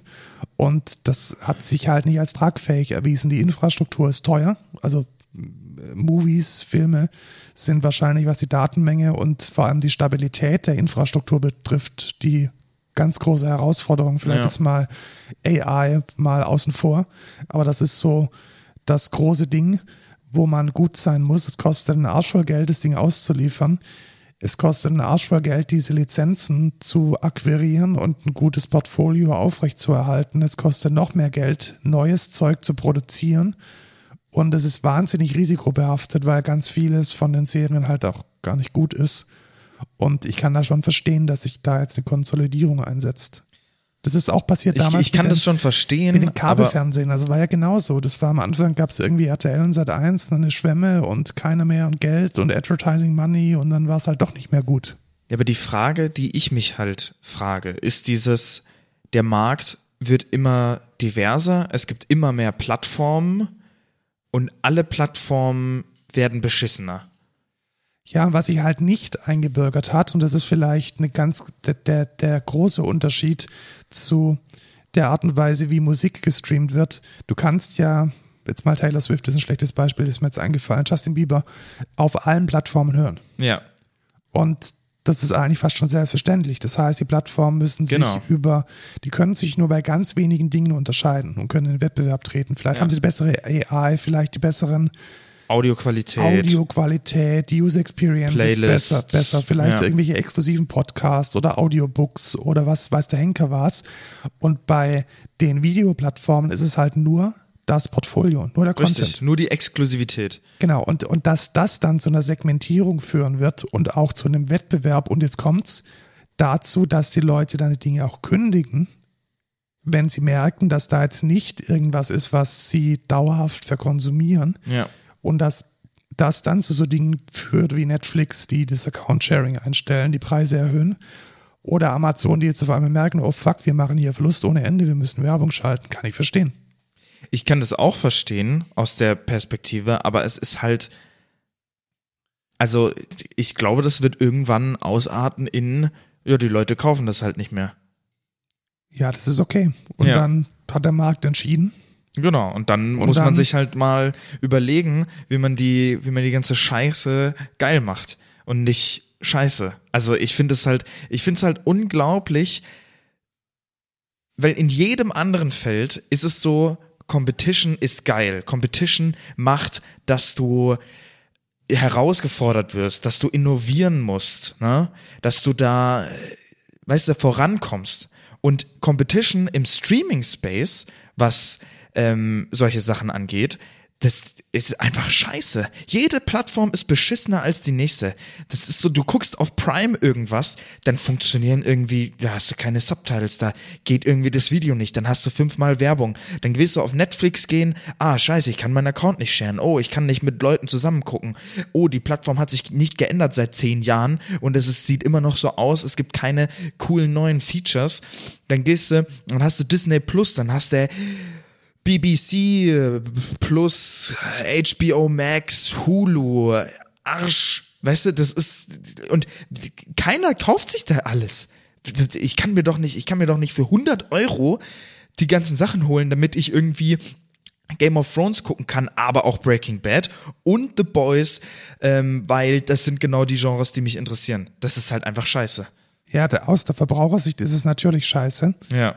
Aber es ist halt die Realität. Und wie war es denn früher? Also, ich weiß nicht, du, du, du bist. Ja klar, du meinst jetzt Musikstreaming am nee, ich Anfang. meine nicht Musikstreaming, ich meine tatsächlich jetzt Kabelfernsehen. Okay, ja, nee, da war ich. Kabelfernsehen und. Pay-TV. Also was gab es? Es gab Kabelfernsehen, da hat man einen monatlichen Betrag bezahlt, damit dir jemand letzten Endes die Infrastruktur ins Haus legt mit einem Kabel oder du hast halt einen Satellit und hast es dann gratis bekommen und das Ding hat sich werbefinanziert. Und also es ist ja schon, also Privatfernsehen ist einfach eine Werbeschleuder gewesen. Das ist Ja. unmöglich. Man hatte fast, also ich würde schon sagen, 30 bis 40 Prozent Werbung. Und die Werbung hat den Kontext, den Content so zerschnitten. So, jetzt sehen Sie, was Sie sehen werden. Und nach der Werbung sehen Sie, was Sie schon gesehen haben. Und jetzt sehen Sie das. Und dann sehen Sie das, was Sie sehen werden, Werbung. Und das, das ganze Konzept hat sich nur noch um Werbung und um Product Placement gedreht. Und das war dann vom Inhalt her auch einfach scheiße. Ja. Pay-TV war damals schon extrem teuer. Also ich erinnere mich an die ersten Premiere-Abos, das war ein Kanal und die haben locker 60 Euro im Monat gekostet. Das ist 60 Mark oder Ja. irgendwas so. Also ich sage jetzt mal, irgendwas zwischen 30 und 40 Euro Infl Inflationsbereich, Okay, sicherlich irgendwas 40 Euro. Und das hat sich offensichtlich getragen und das hat dann lange Zeit auch gut funktioniert. Und ich glaube, diesen Preis, den braucht es auch, um diese ganzen Produktionen entsprechend zu finanzieren. Und, und dann gab es bei Premiere noch Pay-Per-View. Das heißt, die Filme kamen zuerst in so ein Pay-Per-View, dann wurden die praktisch freigeschalten und dann musste man sie bezahlen für 5, 6 Mark, Euro und hatte dann also wirklich irgendwie 30, 40 Euro, 50 vielleicht äh, an monatlichen Kosten. Und das war nur für einen Anbieter. Das war der einzige Pay-TV-Anbieter am Markt. Und wenn ich jetzt halt dieses Preise sehe von einem Netflix, die irgendwann mal mit, mit 7 Euro, 9 Euro, 12 Euro, das, das wird nicht funktionieren. Und Ja. das wird sich auseinander dividieren. Und dass dann die großen In- Inhaltsproduzenten, sowas wie Disney oder Warner oder Paramount, dass die dann irgendwann sagen, hey, bevor wir uns dann von Netflix komplett ausnehmen lassen, machen wir unseren eigenen Streamingdienst. Kann ich auch verstehen. Ja. Und dann haben wir halt wieder eine Flut von, ich sage jetzt mal, Privatfernsehen-Channels und mehr ist es vielleicht auch gar nicht, die man halt einzeln bezahlen muss.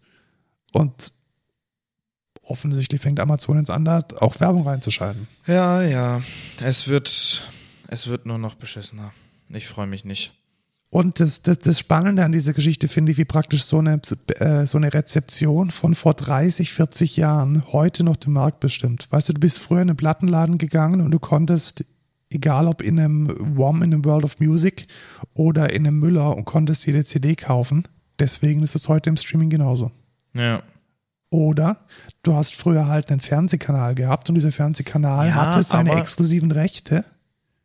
Und deswegen ist es heute exklusiv. Also diese, Ja, das würde ich aber nicht so sagen, weil Musik und Filme unterscheiden sich da ganz wenig. Weil ich weiß, also von, von der, das, genau, das ist eine Kulturfrage, das ist keine Technikfrage und keine Organisationsfrage. Ja. Aber weil sich diese, dieser ganze Markt in den letzten 30, 40, vielleicht sogar 100 Jahren so entwickelt hat, dass Filme halt exklusiv lizenziert werden und Musik nicht, hat sich das so ja, entwickelt. zumindest im TV. Aber ey, wenn man jetzt, wenn man jetzt überlegt, wie Musik und Filme zum Kaufen funktioniert haben, Ja, genau, das ist richtig. Genau. Auch da konnte man jeden Mediamarkt gehen und konnte jede Genau, DVD konnte, kaufen. konnte Richtig, auch ja. jede DVD, jede Blu-ray kaufen. Ne? Das war überhaupt nicht exklusiv, dass, dass nur der Müller jetzt hier Fifty Shades of Grey hat oder so ein Scheiß. Und da, da frage ich mich halt auch, wo kommt man hin, wenn, wenn ich, wenn ich nichts mehr ohne? Ne, das ist, das ist aber eher auch dieses, dieses ganze Subscription-Ding. Ich, mir gehört ja nichts mehr. Ich kann ja, ich kann mir, ich kann mir teilweise auf Amazon nicht mal mehr Filme kaufen, weil irgendwann sagt der Typ einfach, ey, ähm, ich möchte nicht mehr, dass das auf Amazon verkauft wird, dann wird mir das Recht entzogen, das auf Amazon zu gucken, obwohl ich das da gekauft habe. Ja, ist richtig. Also letzten Endes Inhalte sind von einem Besitzverhältnis zu einem Leihverhältnis oder zu einem Recht, es zu konsumieren geworden. Also und das ist, das ist, ich finde das aber ganz, ganz kacke, weil ich meine, was, was, was, was machen wir denn in der Zukunft? Dann gehört uns gar nichts mehr und dann kann, dann kann der, der Verbraucher kann ja halt nichts mehr machen. Der, kann- der kann sich dann nicht mehr die, die, die Sachen dann holen. Wie willst du denn die Sachen dann konsumieren auf all deinen Geräten? Gar nicht mehr. Das ist, das ist Ja. alles dann nur noch Streaming. Ja, ich halte es dagegen. Auch ich bin komplett einer Meinung, aber nur der Diskussion wegen. Da musst du halt auf Bandcamp gehen und musst du dann halt für 10, 12 Euro das Album kaufen.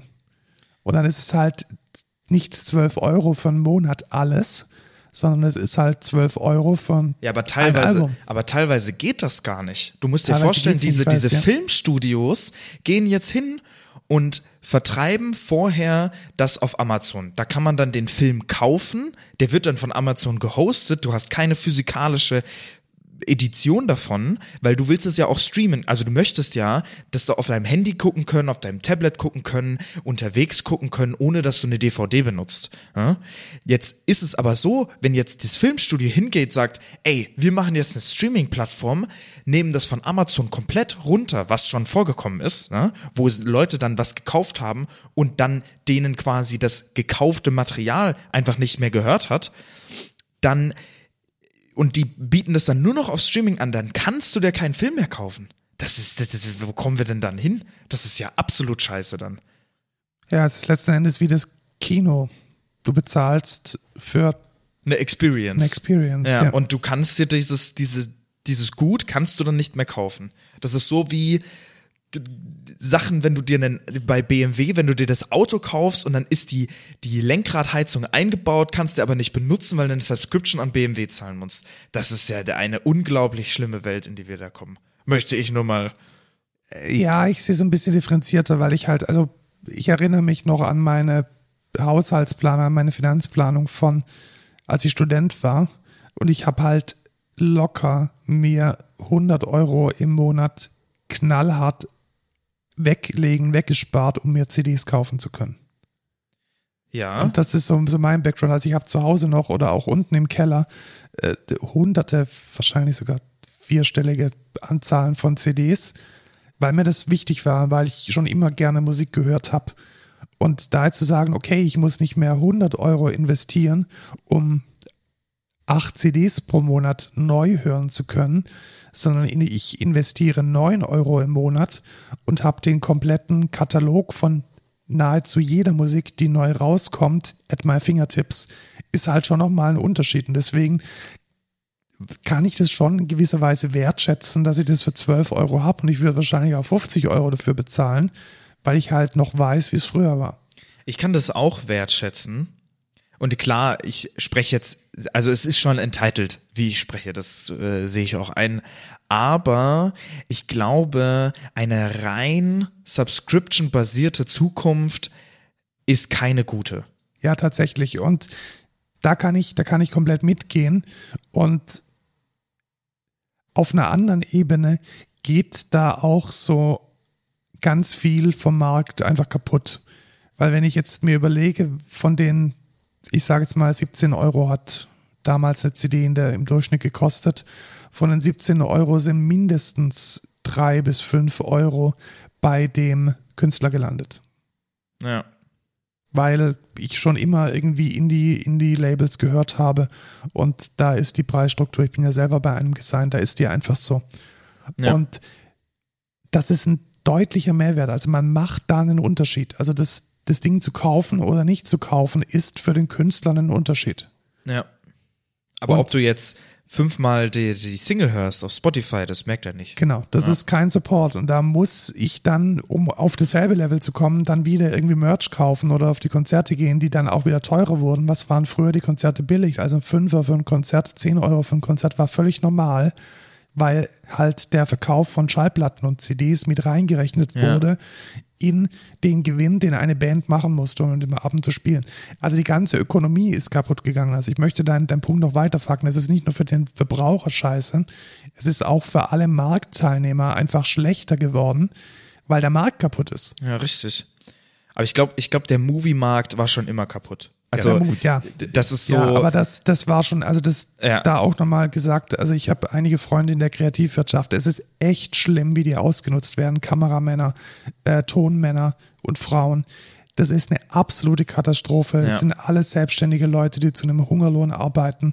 Und es ist generell in diesem ganzen kreativen Business viel zu viel Liebe und viel zu wenig Geld im Spiel, ja. als dass unten das ankommt, was die Leute verdient hätten. Ja, richtig. Mach mal, mach mal einen Film, mach mal selbstständig einen Film, bring den in die Kinos. Funktioniert das nur, geht nicht. Funktioniert in Deutschland nur über die Filmförderung ja. und die Selbstausbeutung. Es ist wirklich so. Also die Leute, die Regisseure, die Kameramenschen, die, die da dahinter stehen, die die, die machen das aus, aus Monate, Liebe zum, Monate zum Werk. von ihrem Leben praktisch Vollzeit ihre Arbeitskraft diesem Projekt und das ist dann die andere Dimension von dem Problem, dass obwohl es scheiße ist und obwohl es potenziell teurer ist und die Leute dafür Geld bezahlen müssen und Werbung geschalten wird, bei den Leuten, die tatsächlich den Inhalt produzieren, verschwindend nichts ankommt. Ja. Und das ist der eigentliche Skandal und kommen wir deswegen zum nächsten Skandal. Es ist fast schon zum Thema der Woche geworden, ey.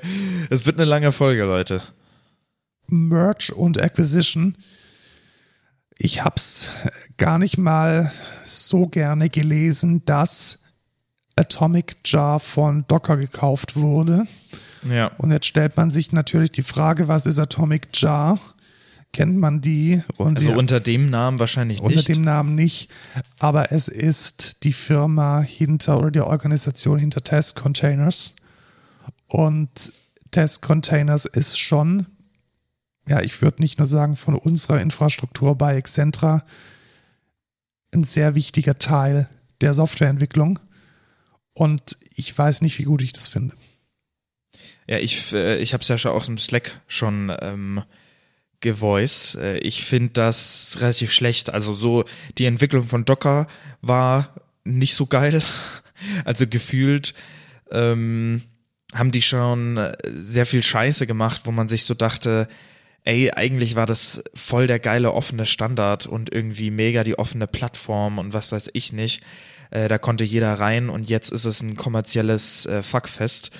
Ähm, ja, und jetzt kommt da Testcontainers und wird davon aufgekauft, was äh, ungefähr auch mega viel Open Source Projekte ja stützt. Also die, die, halt Quarkus ein, basiert genau, darauf. Das ist ein integraler Bestandteil von Quarkus. Also ich möchte fast sogar schon sagen, die ganze Magie von der Developer Experience von Quarkus hängt zu einem großen Teil an Testcontainer. Und obwohl der Name Testcontainer heißt, ist es auch so, dass man das für den Dev-Modus verwenden kann. Also vielleicht nochmal kurz erklärt, was es ist. äh, wenn ihr einen Quarkus äh, implementiert und da eine Datenbank braucht, ihr konfiguriert nichts, dann checkt Quarkus beim Starten, oh Mist, da läuft überhaupt keine Datenbank und es ist keine Datenbank konfiguriert. Und dann wird dieses Framework Test Container genommen, um zum Beispiel eine Postgres als Docker-Container programmatisch zu starten, zu stoppen, zu konfigurieren. Und ja. das ist letzten Endes der Business Value von diesem Test-Container, dass man programmatisch für Test- und Entwicklungsfälle Abhängigkeiten einfach containerisiert starten und stoppen kann. Und ich habe vorher schon gemerkt, also Test Containers hatte auch schon wieder eine, eine UI und so. Und das, das wurde schon jetzt schon zu einer Bloatware und es startet sich bei jedem Systemstart. Okay. Und ich kann es dann sehen, welche da laufen und ich kann die Kon ja, hier und Test Containers Desktop. Ja, ja und das, das habe ich mal installiert. Und ja, es ist einfach, es war früher halt ein echt cooles Ding und so kleines Tool, ein kleines Framework, das echt gut funktioniert hat. Und jetzt wird es halt ähnlich wie HTTP und ähnlich wie Postman. Einfach ein Moloch. Ja. Ich meine, klar muss man, muss man als Company sich da irgendwie über Wasser halten. Aber die Frage ist halt, ja, was für, was, über welche Leichen geht man dabei? Wenn man es mal dramatisch Das ist die erste Frage. Und wie also wie stark divergiert man von dem eigentlichen Mehrwert, den man mal gebracht hat. Ja. Und ja, also ich hoffe, dass es, ja. dass es nicht schlimm wird. Hoffen wir mal, hoffen wir mal. Was ganz gut ist, wahrscheinlich, für ähm, so ziemlich alle im Design Space, ist, dass der Merger zwischen Figma und Adobe abandoned wird, also abgebrochen. Nicht geklappt hat, ja. ja.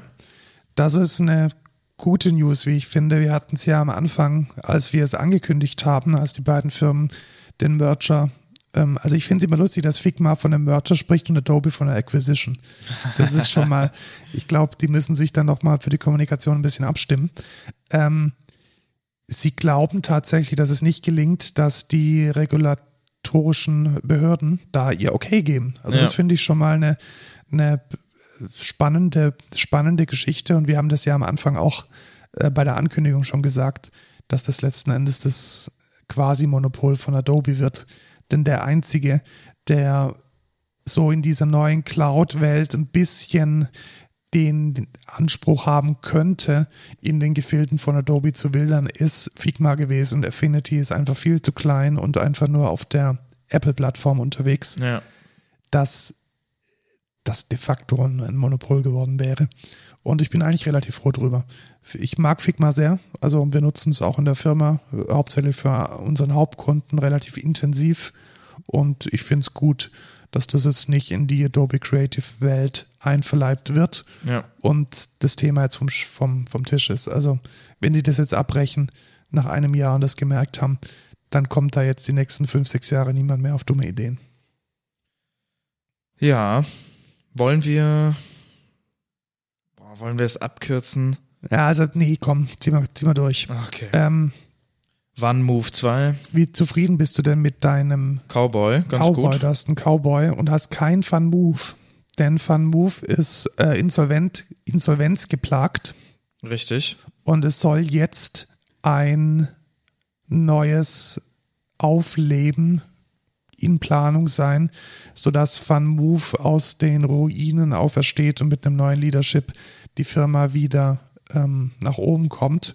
Ist Cowboy jetzt der Marktführer? Ich habe das gar nicht so verfolgt. Boah? Ich bin mir gar nicht sicher. Also gefühlt ist Cowboy eher noch Nische. Ähm, Van Move war, glaube ich, echt der Marktführer. Ja, also ich, ich deswegen äh, verstehe ich auch gar nicht, wie die pleite gehen konnten. Aber ich glaube, die waren einfach, also wahrscheinlich hat Corona ein bisschen was gebracht. Ich weiß ja. es nicht. Also ich weiß es nicht. Also es gehört jetzt zu einer, ich glaube zu McLaren sogar. Äh, die haben es dann ähm, okay. jetzt übernommen. Und ähm, genau, 2023. Denkst du, die werden jetzt auch schneller, die Fahrräder? Ja, wahrscheinlich. Und wahrscheinlich kriegen die jetzt so Silber, Silberpfeile. Ja, sehr gut. Ja, ich glaube, ich habe was verwechselt mit Mercedes und das wird jetzt ganz schlimm. Die ganzen Motorsport-Nerds werden uns jetzt shamen. Ja. Deswegen kommen wir jetzt ganz schnell zu dem Skandal, der eigentlich schon wieder äh, durch ist. Ähm, die Apple Watch war eine Zeit lang in den USA nicht mehr von Apple direkt zu kaufen, denn sie hatten ein Patent verletzt Uh. von der Firma Massimo. Ach, der Oxygen-Sensor. Genau, dieser- Äh, Blutsauerstoffsensor Ja. sei ein Patent von Massimo. Und es, es ist echt ein bisschen fishy tatsächlich. Also ich weiß nicht, ob du das verfolgt hattest. Nee, gar nicht. Also Apple hat offensichtlich fast das gesamte Team von Massimo übernommen Okay. und unter anderem auch den, Ach so, quasi die gepoacht. Ja, die, genau. Die, den, den Lead Die von Leute. diesem, von diesem Sensorteam. Und jetzt kommt's, der Typ war irgendwie zwei oder drei Tage auf der Payroll von Apple und hat dann für Apple Patente angemeldet.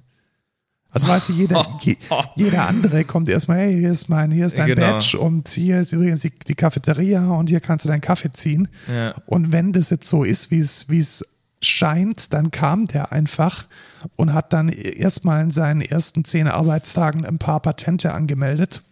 Und das ist, glaube ich, echt nicht Ah, so. das ist ja toll. echt schwierig. Vor allem, was für ein Arschloch. absoluter, absoluter Arschloch-Move. Und dann Arbeitet da irgendwie für, für eine Firma mega lang. Und äh, ach so, Apple, ja, ähm, ich kenne hier ein paar Sachen. Und dann habe ich mal Frech. re- reingeschaut, was Massimo eigentlich ist. Ich habe das ist bestimmt so ein kleines äh, Startup oder so. Ultra windig. Also wirklich extrem komisch, irgendwie so sehr enterprising. Also massimo.de, es ist eine Schweizer Firma offensichtlich. Okay. Und die haben irgendwie ein Logo aus der Hölle. Das sieht irgendwie so aus, als hätte jemand in Photoshop den, den, den Scale, das Scale-Werkzeug entdeckt und einfach mal so zusammengeschoben. Und denen gehört Denon. Was? Denon, der dieser DJ-Equipment-Anbieter. Okay. Dieses, diese Audiofirma. Also es ist so eine, so, so eine Giga-Company, die irgendwie alles und nichts macht und irgendwie alles weggeschoppt hat, was What es the fuck? Die machen auch ze zerebrale Oxymetrie. Ja, ganz viel so. so Medical Stuff. Ja, die machen ganz viel Medical Stuff und ihnen gehört irgendwie ein DJ-Equipment. Also, Mega random. what the fuck? Okay. absolutes Random-Ding. Und also, sollen die sich bekriegen. Ich bin gespannt, was bei rauskommt. Ja. Ja, what the fuck, das sieht echt so aus, als wenn das so, so zusammengedrückt. So jemand hat, nee, jemand hat im HTML die Width und die Height falsch festgesetzt und nicht eine Aspect Ratio Ich verteilt. habe tatsächlich, als ich diese Webseite zum ersten Mal aufgerufen habe, Rechtsklick, äh, Open Image in New Tab gemacht, um genau das herauszufinden, ob das einfach nur ein Fehler im Webdesign ist. Aber nein, das Logo gehört so. Alles klar. Äh, ja, sieht kacke aus. So, dann noch eine kleine, ein kleiner Albtraum zum Schluss, Lukas. Äh, deine E-Mail-Adresse, deine Company Name und dein Benutzername sind in einer Liste aufgetaucht, weil Okta ein Loch hatte. Wow. Ja. Sehr gut. Schon wieder? Ja. Die hatten doch erst ein Loch vor Nein, der, sechs das, Monaten. das war nein, vom Oktober. Äh, die Root Cause Analysis kam jetzt raus. Ach so, okay, Genau, das ist das, was wir ist schon das, behandelt genau. hatten Und quasi. jetzt kam letzten Endes der komplette, äh, die komplette ähm, Analyse raus. Äh, sie hatten wohl einen internen Phishing-Angriff. Sehr gut. Also nicht gut.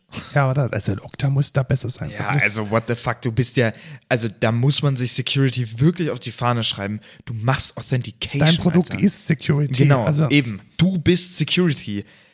Da, da muss irgendwas in place sein, was nochmal irgendwie alleine, also sorry, eine Phishing-Attacke kann nicht gegen Two-Factor verlieren.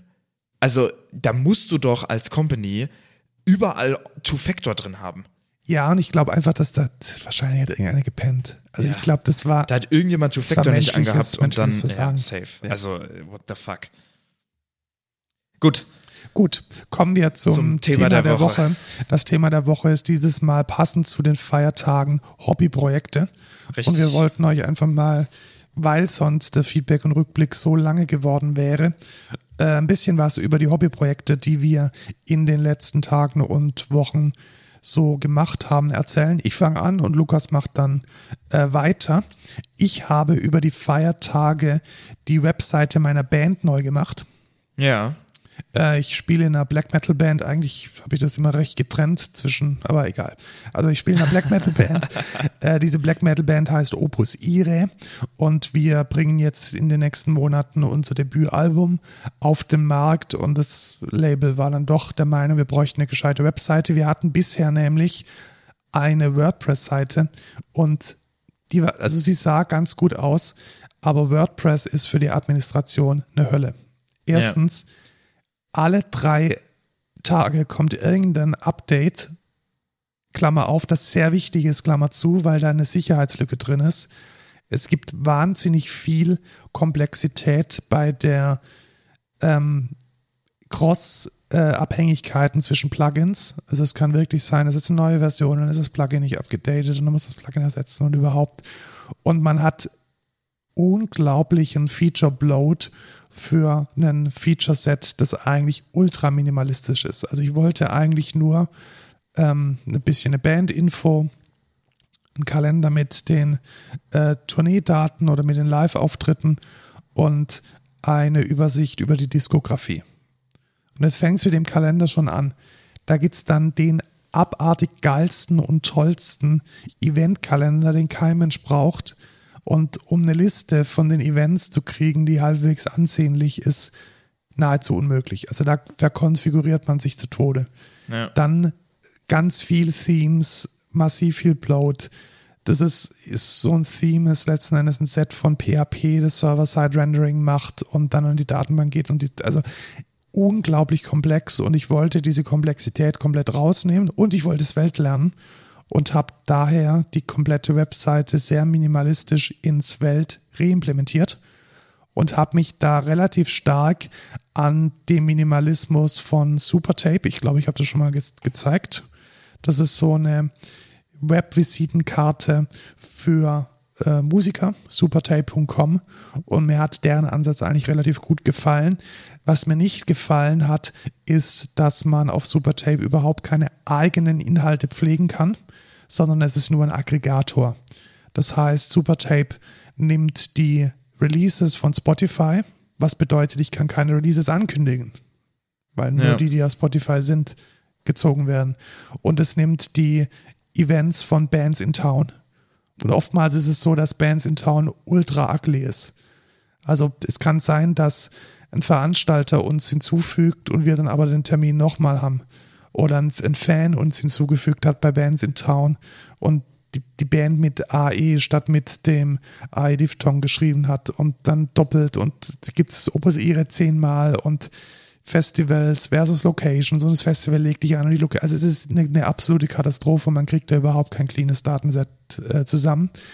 Deswegen habe ich das neu implementiert und ich habe mich bewusst dafür entschieden, kein Backend zu implementieren, sondern dafür Directives zu nehmen. Und es war die beste Entscheidung seit immer. Es ist unglaublich geil. Ich habe ein paar Datentypen angelegt in Directives. Directives ist so ein Low-Code-Tool. Da kann man praktisch sagen, hey, ich habe eine Band, eine Band hat ein Hero-Image, hat eine Datenschutzerklärung, hat ein Impressum, hat ähm, hier ein Bild, hat ähm, einen Titel, hat dann n viele Releases und die Releases haben auch ein Album und so weiter und so fort. Und das kann man alles in so einem, in so einem Modeling in der UI anlegen und dann wird daraus direkt eine CRUD UI, wo ich dann meine Band und meine Releases und meine Daten einpflegen kann. Und es generiert mir automatisch eine REST API. Ich habe dann am Anfang den Fehler gemacht und gedacht, Mensch, dann nehme ich doch dann auch die Typen und die äh, Library von Directors direkt, um die Daten dann in meiner Frontend-Applikation zu laden. Und es war ultra störanfällig und überhaupt nicht geil, bis ich dann gemerkt habe, ey, ich brauche das nicht, weil es ist ja letzten Endes nur ein Request und dann kommt das JSON und das war's dann.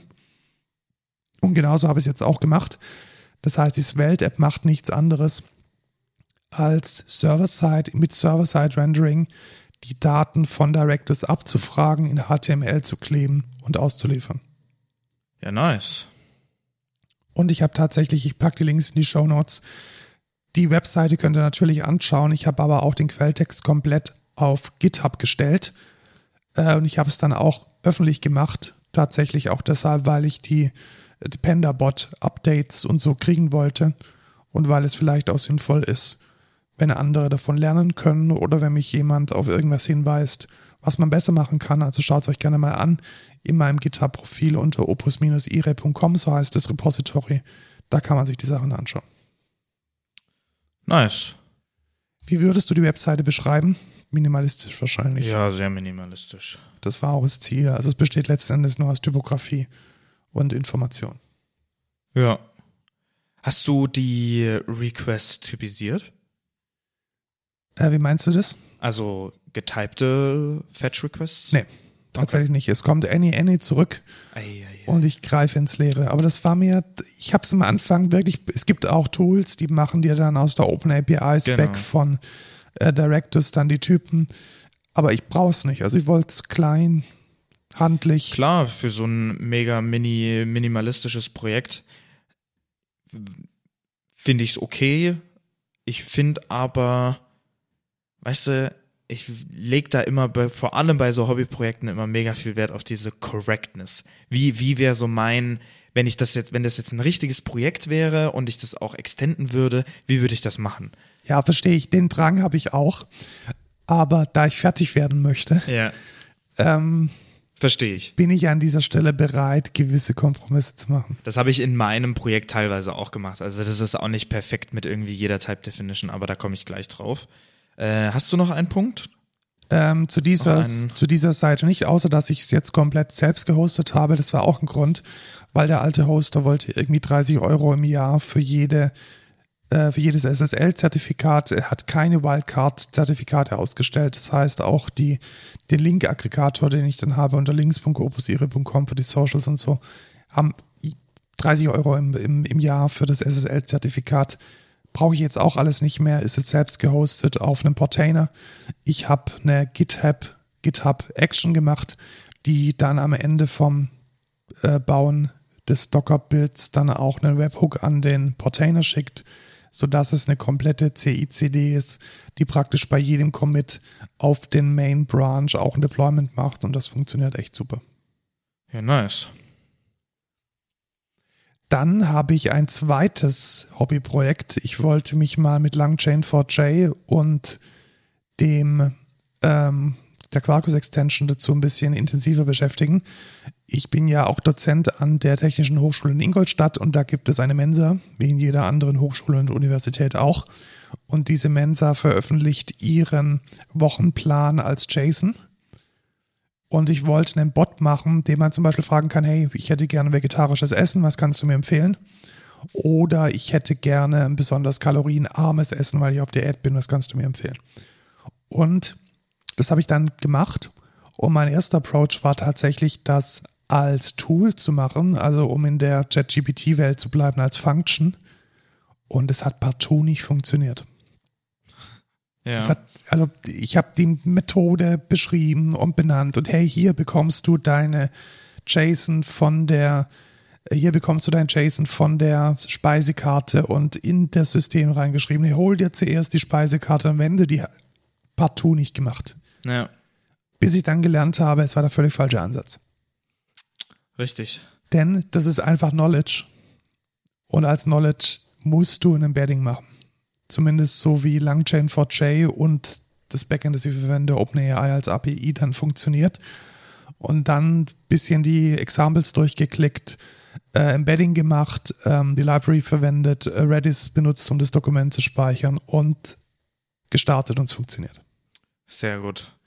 Obwohl man, also man kann es auch als System Message rein theoretisch als gegeben. Äh, Ja, genau, Angeben, aber, aber aber- da war ich dann auch wieder an dem Punkt, der skaliert nicht gut.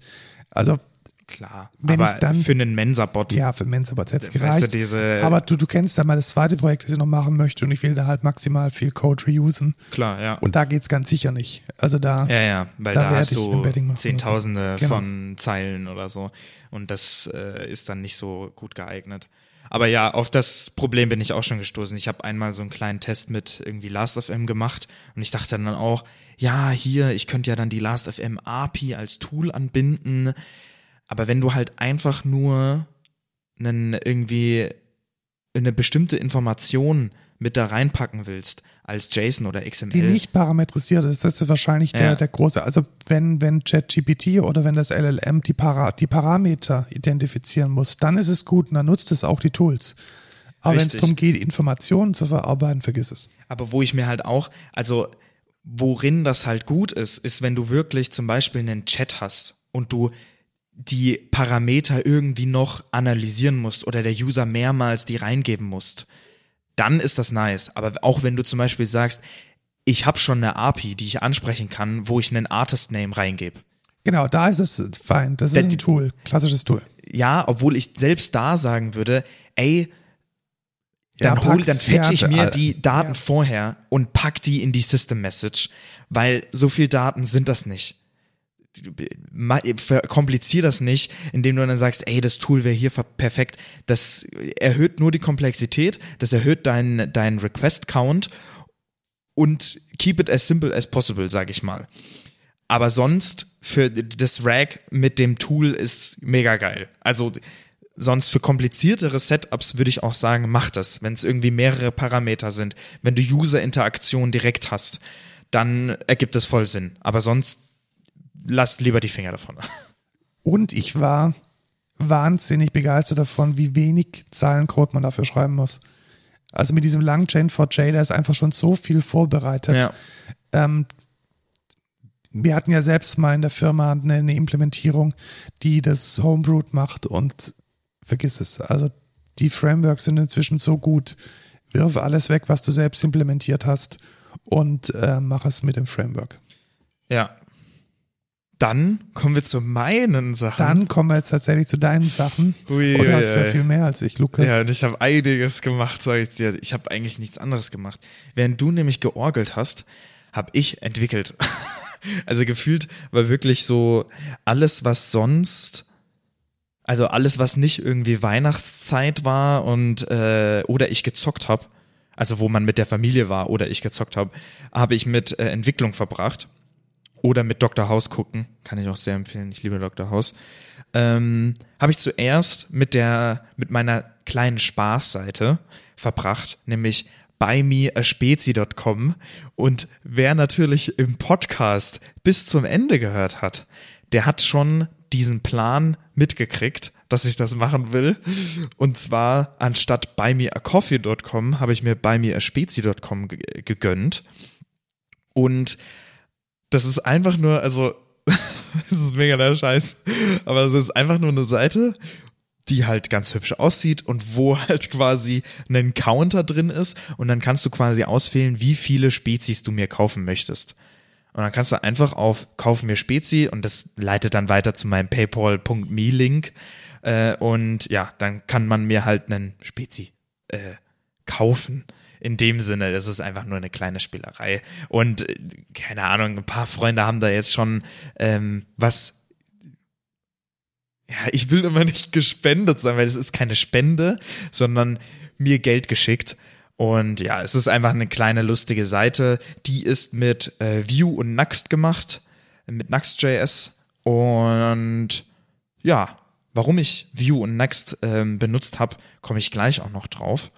Ähm, ich habe nämlich nicht nur bei mir spezi.com gemacht, sondern ich habe auch kiru.de overhauled. Also wer schon mal auf meinen Artist-Webseite war, also kiru.de ist das einfach, E k-e-y-r-u-u.de. Gerade nicht. Das glaube ich dir nicht. Das kann nicht sein. Scheiße. Hm. Kannst du mal nicht hier meine. Scheiße, er lädt tatsächlich nicht. Hä, die wird auf Vercel, auf Vercel gehostet. Was ist das denn jetzt? Die lädt tatsächlich nicht. Egal.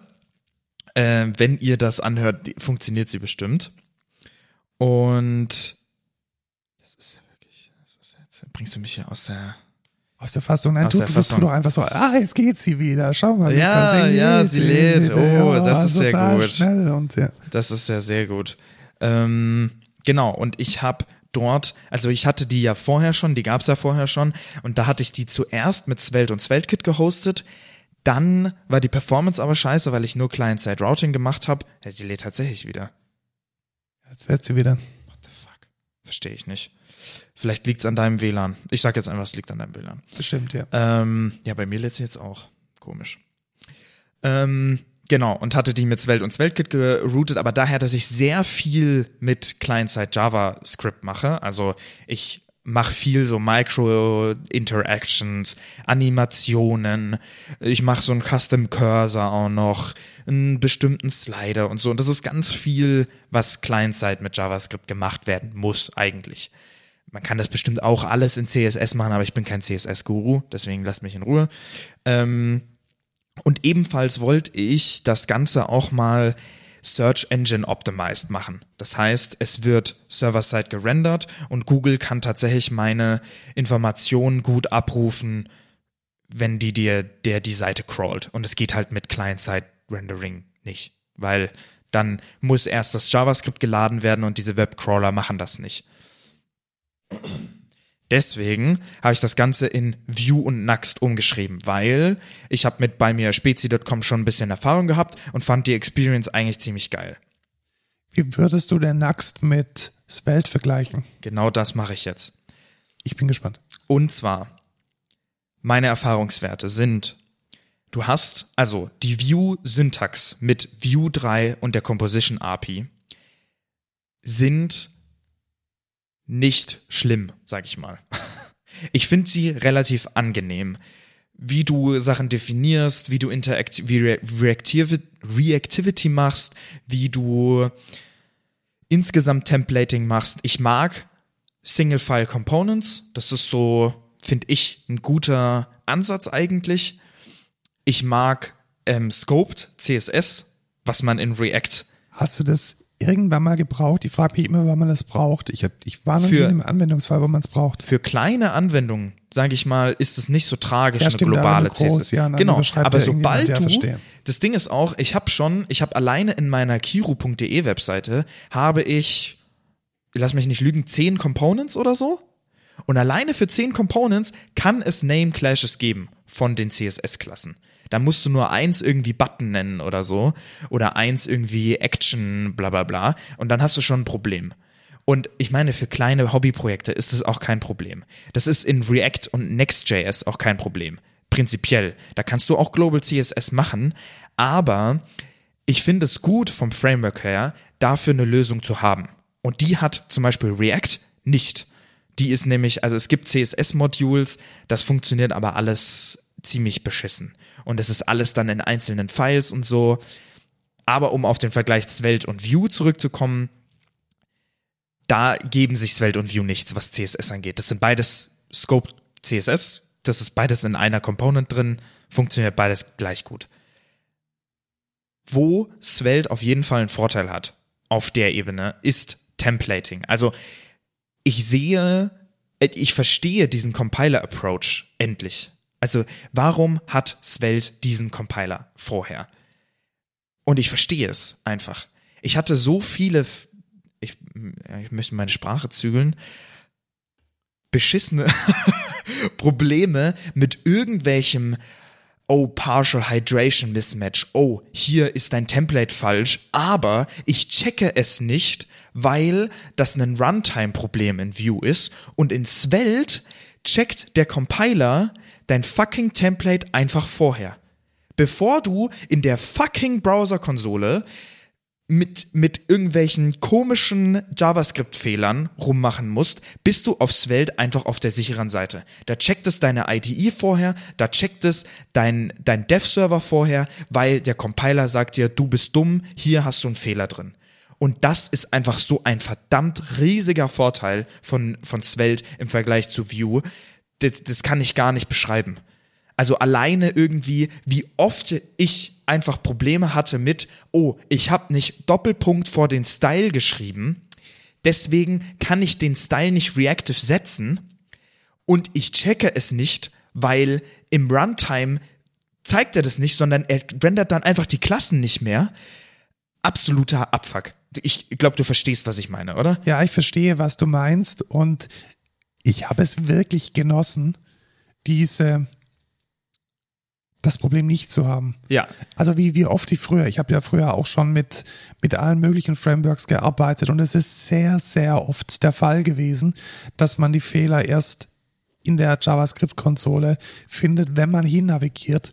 Und bei Svelte du startest das Ding, er sagt dir, in welcher Datei der Fehler ist, mit einem, mit einer Line Annotation. Du klickst drauf und ohne eine große Integration in die IDE ist dein Cursor an diesem Fehler und du kannst ihn fixen. Du hast einen Diff vergessen zuzumachen. Du hast also wirklich von Kleinigkeiten bis hin zu großen Dingen, dass du irgendwie nicht type-safe warst oder auf ein Attribut zugreifst, das es gar nicht gibt, wird dir alles in der IDE beim Starten schon angezeigt. Und es ist ein unglaublich großer Vorteil, den ich bisher nur aus dem Backend kannte und den man jetzt halt auch im Frontend hat. Richtig. Und ich sag dir, alleine stell dir das mal vor, in Production in einer großen Company, wie geil das ist. Du hast, du hast ja, selbst wenn ein Entwickler sagt, er macht kurz einen Change, den er nicht in der IDE öffnet, er macht einen Merge Request, er kann sich das nicht angucken. Wie geil das ist, dass der Bild dann einfach kaputt geht, weil der Compiler sagt, nee, das kann ich so nicht machen. Das ist ja, das ist ja so ein Benefit und deswegen sage ich, Svelte auf jeden Fall geiler als Vue, weil der Compiler, Compiler Approach einfach der bessere ist.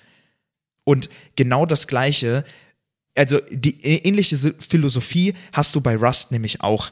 Da hast du nämlich, du möchtest so viel wie möglich im Compiler-Step Ausschließen einfach. ausschließen Ja. und du kannst die Fehler einfach viel früher sehen und lieferst keine Scheiße in Production aus. Und das ist so viel wert.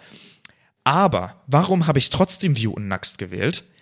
Das Ökosystem ist einfach größer. Und das kann, kann ich einfach so stehen lassen. Ja, es ist tatsächlich so. Also, vielleicht erzähle ich nochmal von meiner, ähm, ich habe ja das gleiche machen wollen oder müssen wie du. Ich wollte eine Sitemap generieren.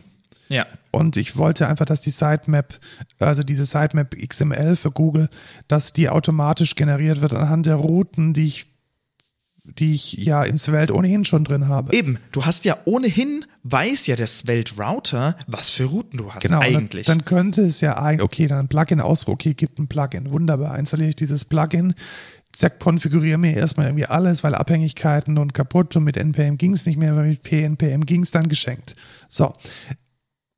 Und dann liefere ich das Ding aus und die Sitemap funktioniert nicht. Warum funktioniert sie nicht? Weil ich Server-Side-Rendering mache und dieses Plugin eigentlich im Post-Compile-Step ist, der dann anhand der Bild-HTMLs, die dann in dem Bildordner landen, diese Sitemap generiert und die halt einfach nicht da sind, wenn das Ding zur Laufzeit ausgeführt wird, hat nicht funktioniert. Wie habe ich geendet? Ich habe die Sitemap als Ressource händisch geschrieben und muss jetzt jedes Mal, wenn ich eine neue Route mache, diese Sitemap XML anpassen. Ja. Und ich, also was ich bei Svelte halt ganz oft hab, ist, es, also ich kann Probleme lösen damit. Und es ist auch nicht, nicht sonderlich schwierig. Es ist bloß so, in Vue sind ganz viele Probleme oder auch in React einfach schon gelöst. Es gibt einfach einen Weg, wie man das macht, wie das wie das gedacht ist, wie die Community über die Jahre hinweg einfach rausgefunden hat, das hier funktioniert einfach. Und so machst du das. Deswegen finde ich auch Java gut. Und deswegen ist Java auch, deswegen sage ich auch, ich entwickle meine Backend-Services nicht, nicht so gerne mit Rust, weil in Java ist jedes Scheißproblem, was ich habe, einfach gelöst. Da gibt es eine Library, da gibt es was, was ich benutzen kann, was einfach funktioniert. Ich kann schneller zu einem Ergebnis kommen, was dann funktioniert. Aber das macht die Sprache nicht besser. also ich finde syntaktisch Rust und auch Compiler, Borrow Checker besser als Java und ich finde Svelte, was die Sprache angeht, was das Framework angeht, besser als Vue, aber das Ökosystem ist einfach noch nicht da, wo es ein Vue ist, wo es, wo React einfach jetzt ist. Und das, das kann man nicht argumentieren. Also, ja, Ja, ich muss so. allerdings sagen, ich genieße diese Einfachheit. Vielleicht, weil ich, weil ich halt aus diesem Java, man kann es auch sagen, Java ist bloat. Weißt du, du musst so viel wissen. Du musst wissen, Ja. wie Java Enterprise funktioniert, was 100 Pro. Microprofile ist, was die Implementierungen davon sind. Und das ist einfach so, so einen riesigen Rucksack von ungelogen 20 Jahren Erfahrung, die man da mitschleppt, um gut performen zu können. Und das brauche ich bei Svelte halt einfach nicht Richtig. weil das Ding ist so frisch und so leicht und so, so, so unverdorben, dass man das alles gar nicht beachten muss. Und Ja, Das und ist einfach eine, eine gute Abwechslung für mich. Also ich sage nicht, dass das jetzt der Weisheit letzter Schluss ist, aber es hat sich für mich einfach mal schön angefühlt, so ein junges, frisches Framework zu verwenden, ohne halt diesen ganzen Bloat hinten dran zu haben. 100 Pro. Gehe ich, geh ich auch mit. Ich bin auch weiterhin mega der Svelte-Fan. Ihr könnt gerne auch auf meine Seite gucken. Da steht nämlich, was für Technologien ich feiere und welche ich gut finde. Da steht, Svelte ist das beste Framework. Ich benutze trotzdem Vue, weil das Ökosystem größer ist. Und genau das ist es. Ich habe automatisch generierte Sitemap. Ich habe automatisch generierte Robots, die ich nicht selber schreiben muss, die ich mit Properties einfach konfigurieren kann, die ich dynamisch ändern kann. Ich kann, es gibt direkt einen Composable für SEO Metadata mit TypeScript Autocomplete für jede mögliche Metadata, die du da reinpacken kannst. So, dann gibt es Nuxt DevTools, die dir sagen, ey, deine Metadata ist nicht vollständig. Wenn du eine ganz gute Experience haben willst, das ist ja immer noch nicht der Light Mode, äh, der, der Dark Mode geforst. Muss ich mal, muss ich auch noch mal fixen. Weil das ist irgendwie, du bist immer im Light Mode unterwegs. Naja, egal. Ja, dann sieht es gar nicht mal so gut aus. Ähm, und da ist Vue einfach robuster und funktioniert einfach besser. Ich bin da einfach ein großer Freund von und es hat einfach auch gut funktioniert. Also wenn ihr jetzt mal nach Kiru auf Google suchen würdet oder sogar nach meinen Releases, ne, gebt mal Kiru Cursed ein, dann kommt da als, ich weiß nicht, das wievielte Ergebnis, Das zweite das schon. zweite Ja. Ergebnis kommt mein Song auf meiner Seite. Und es kommt auch, wenn du diesen Link sharest, du kannst mal auf, auf Music gehen und dann Cursed auswählen und dann kannst du das mal jemandem schicken und dann steht da dynamisch der, der Song Title mit einem, mit einer Description und der Cover Art. Das ist quasi wie ein Music Link. Wie so, das ist mein Linkshare, ne? Was kennt man da? Äh, Irgendwie von DistroKid, Hyperfollow und was weiß ich. Und das finde ich einfach kacke. Ich will das nicht irgendeiner anderen Plattform geben, ich will das selber machen. Und das funktioniert damit. Ja, das ist schon richtig, schon relativ nice. Wobei tatsächlich, weil du gesagt hast, dass es auch noch auf meiner Bucketlist ist, das mich wieder dran erinnert, ähm, dass ich mir mal so einen Link-Aggregator auch auf Basis von, ähm, von Directors baue. Weil ich habe dasselbe Problem wie du. Also ich muss irgendwie meine Socials verlinken und ich sehe gerade, die funktionieren gerade bei mir gerade gar nicht mehr. Warum? Natürlich auch wieder, weil SSL-Zertifikate. Und ähm, das ist halt auch ein total wichtiger Anwendungsfall, irgendwie so ein kleines Aggregate-Dings zu haben, wo die ganzen Sachen halt verlinkt sind. Ja, richtig. Ja, okay. Das zum Thema Vue und Nuxt und ich bin relativ zufrieden. Ähm, es gab trotzdem Schwierigkeiten, diese Runtime-Errors, wirklich scheiße und du musst, das war auch so ein Abfuck. Wirklich, da ist Frontend auch einfach kaputt. Ich habe eine Dependency entfernt, habe meinen Dev-Server aber noch laufen gehabt. Dann sagt mir mein Dev-Server a partial hydration error. Das heißt, der Server und der Client haben unterschiedliche DOMs und dann kann Nax das nicht mehr richtig verwalten. Und ich kommentiere Sachen aus. Guck, okay, an welcher Sache liegt das? Es steht nicht genau drin, an welcher Component das liegt. Scheiße, ich weiß nicht, was passiert. Lag es daran, dass diese, dass wenn er das in der Runtime entfernt, dass der Dev-Server, also dass, dass ich quasi in einer File noch eine Referenz dazu hatte und es quasi einfach syntaktisch falsches JavaScript war und er kann mir aber nicht sagen, hier ist der Fehler. Wo ich mir so denke, warum nicht? Hallo? In meiner IDE wird's ja sogar unterkringelt, aber daher, dass ich die File nicht offen hatte, hat das mir nicht angezeigt. Ach, Dankeschön. Wirklich, es ist einfach kaputt und JavaScript ist scheiße.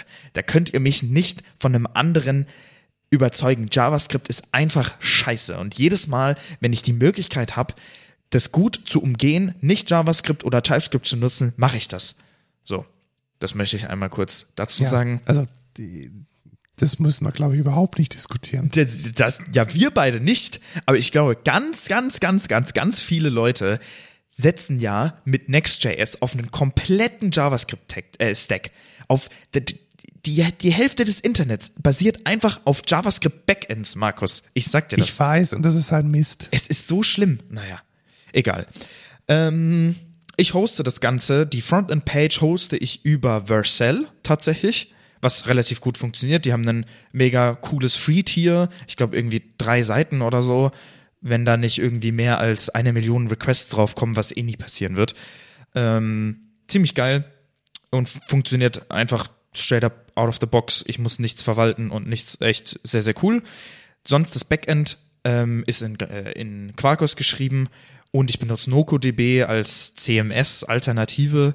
Ähm, da will ich auch irgendwann auf Directors wechseln. Aber das hoste ich auf Hetzner. Und meine Domains hoste ich auch auf Hetzner.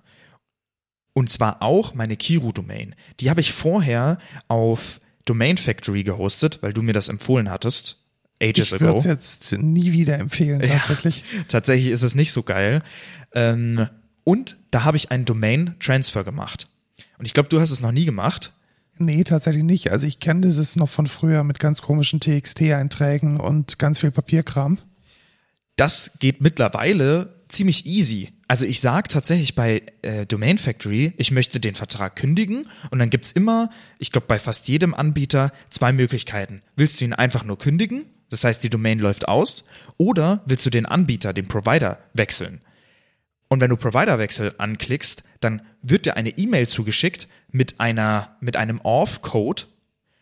Und dann gehst du einfach zum anderen Provider, registrierst da deine Domain, sagst, ich komme von einem anderen Provider, gibst den Off-Code da an und dann innerhalb von, oh, ich glaube, es hat ungefähr einen Tag gedauert oder irgendwie acht Stunden oder so, war meine Domain auf Hetzner. Und es hat wirklich mega easy funktioniert. Ja, was mich da ein bisschen davon abhält, ist, ich habe erstens viele Domains und ich müsste dann halt, also zu jedem Zeitpunkt würde ich halt ganz viel Geld verlieren. Ja. Weil halt die restliche Laufzeit dann hinüber ist. Ja, das stimmt. Du müsstest dann halt, ja, das musst du halt time managen, rein theoretisch dir dann irgendwie sagen, ey, okay, jetzt ist der beste Zeitpunkt, die beim anderen äh, Anbieter zu kündigen. Aber ich find's halt geil, weil ich kann halt jetzt, ich habe halt jetzt alle Domains in einem Hetzner-Account. Und es funktioniert einfach. Das ist halt so geil. Ich gehe halt in die Konsole H, dann stehen da alle meine Domains. Fertig. Und ich verwalte die darüber einfach. Bombe. Und ich krieg eine Rechnung. Das funktioniert über einen Account. Sehr, sehr geil. Also ich kann da Hetzner sehr empfehlen. Sind vielleicht nicht die allerbilligsten Domains, aber dafür stabil und es funktioniert einfach. Und ja, DNS. bis, bis, auf die Konsole H ist auch die User Experience echt. Richtig, also die Kon gut. Konsole H ist, glaube ich, von 2005 oder so. Ich weiß nicht, die haben die seit 20 Jahren nicht äh, weiterentwickelt. Äh, und es sieht halt aus wie Rotz. Aber für die, den einen Fall, wo man die Domain registrieren muss, ist es okay, sage ich mal. Dafür ist der Riesenvorteil, dass du auch direkt den DNS über Hetzner machst und die Experience ist halt richtig geil.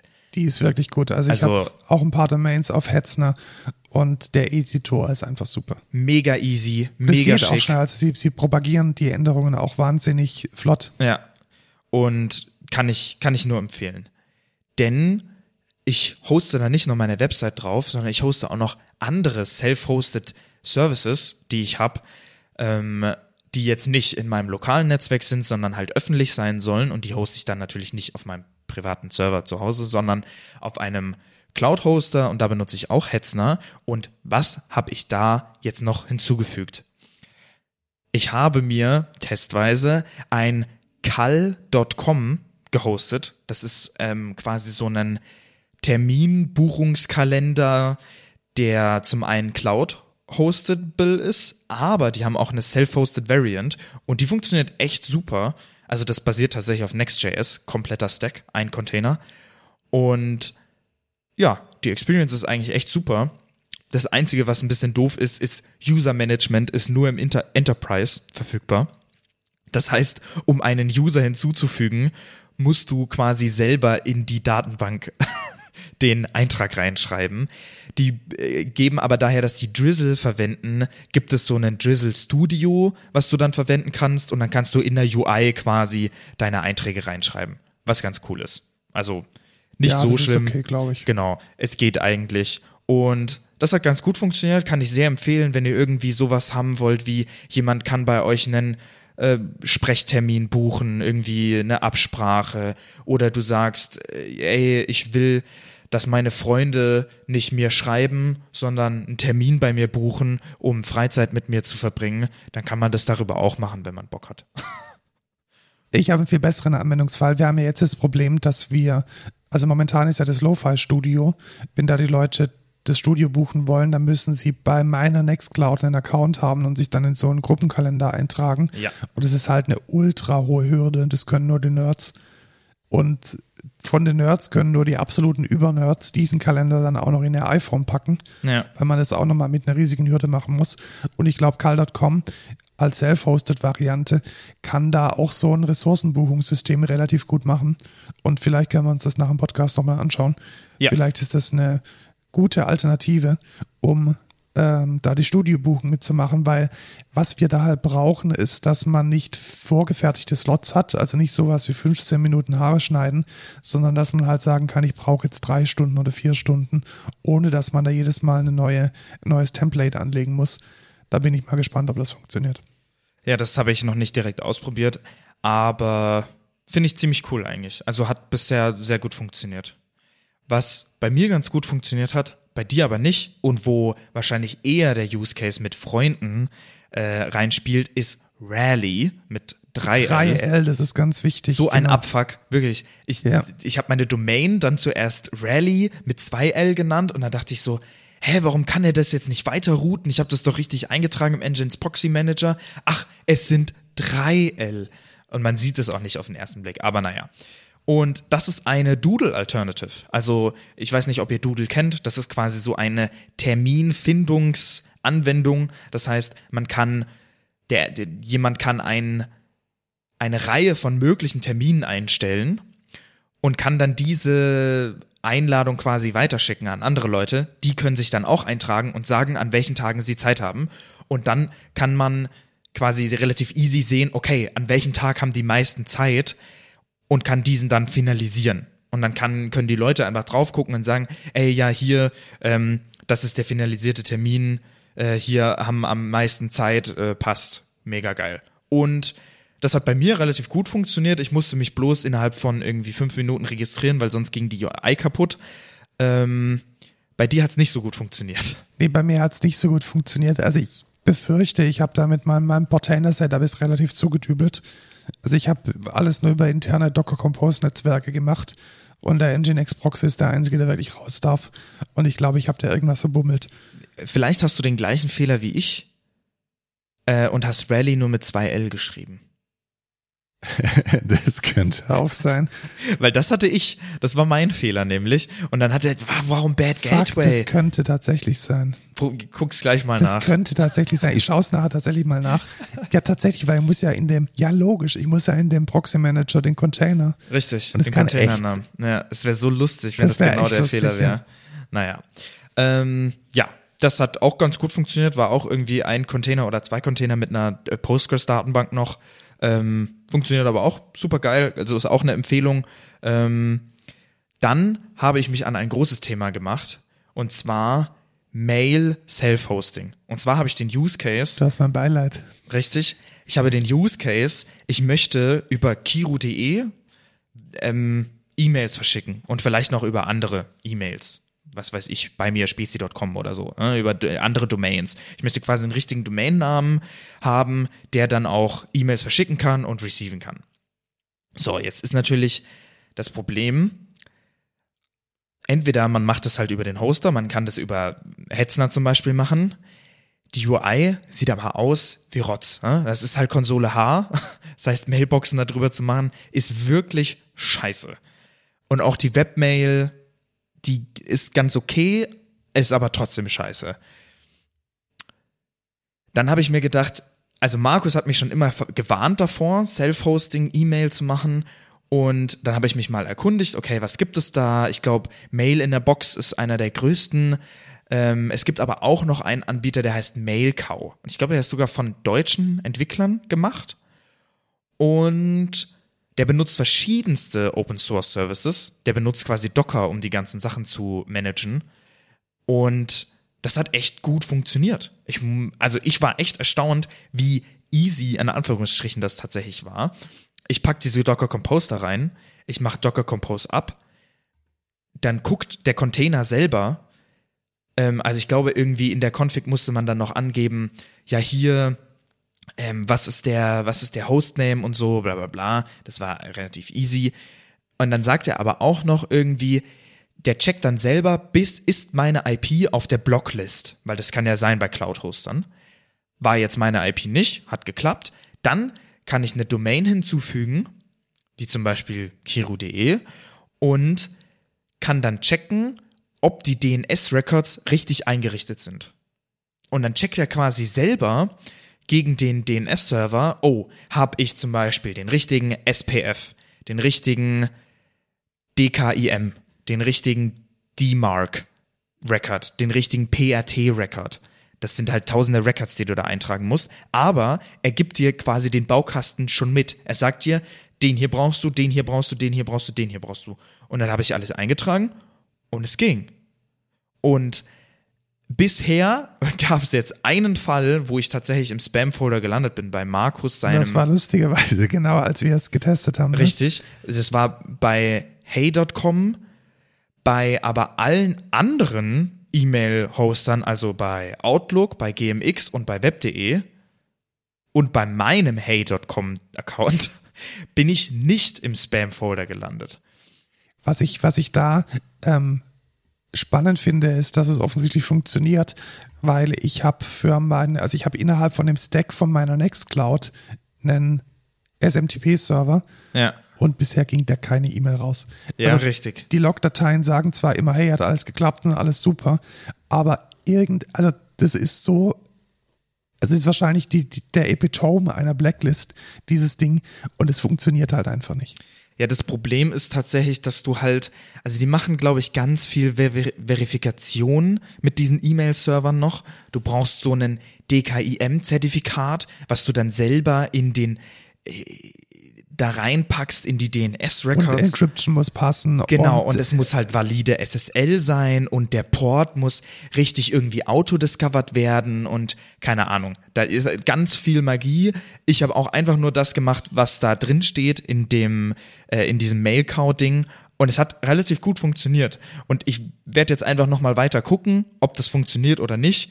Wenn es wenn, wenn ich jetzt wirklich in mehreren Sachen auch noch im Spam-Folder lande, dann werde ich wahrscheinlich wieder zu Hetzner Mail-Hosting gehen, weil ja, anders kann man es dann nicht machen. Aber da musst du halt auch, ne, da zahlst du für jedes, für, für jede Domain, wo du Webhosting machen willst, 10 Euro ähm, Setup-Gebühr und zahlst ja. 2,40 Euro pro Monat. Ich meine, das ist jetzt nicht viel, aber für den Mailcore-Server zahle ich im Monat einfach nur 10 Euro und ich kann da so viele Domains hinzufügen, wie ich will und so viele Mailboxen hinzufügen, wie ich will. Ne? Das heißt, du hast tatsächlich jetzt den dir einen dedizierten Mail-Cow-Server. Ja.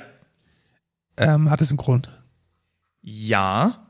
Ich möchte den für ein anderes Projekt, was ich jetzt hier nicht nennen möchte, quasi benutzen und für Kiru.de auch. Also das ah, heißt, ich also habe das ist einfach ein Ressourcenthema. Genau, einfach ja. ein Ressourcenthema. Ich habe dann ich habe dann für diese Domain jetzt hier, also für kiru.de, ich habe noch eine andere Domain, wo ich das noch machen will und noch eine andere Domain und ich habe vielleicht noch einen äh, Kumpel, der seinen E-Mail-Server dort auch drauf machen will und dann hast du halt schon, dann hast ja, du das Geld halt schon die, raus. Ja, ne? passt. Verstanden, ja. Ja.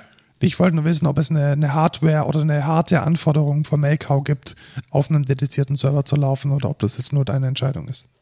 Ah, ja, okay, ja, das ist nochmal eine andere Frage tatsächlich.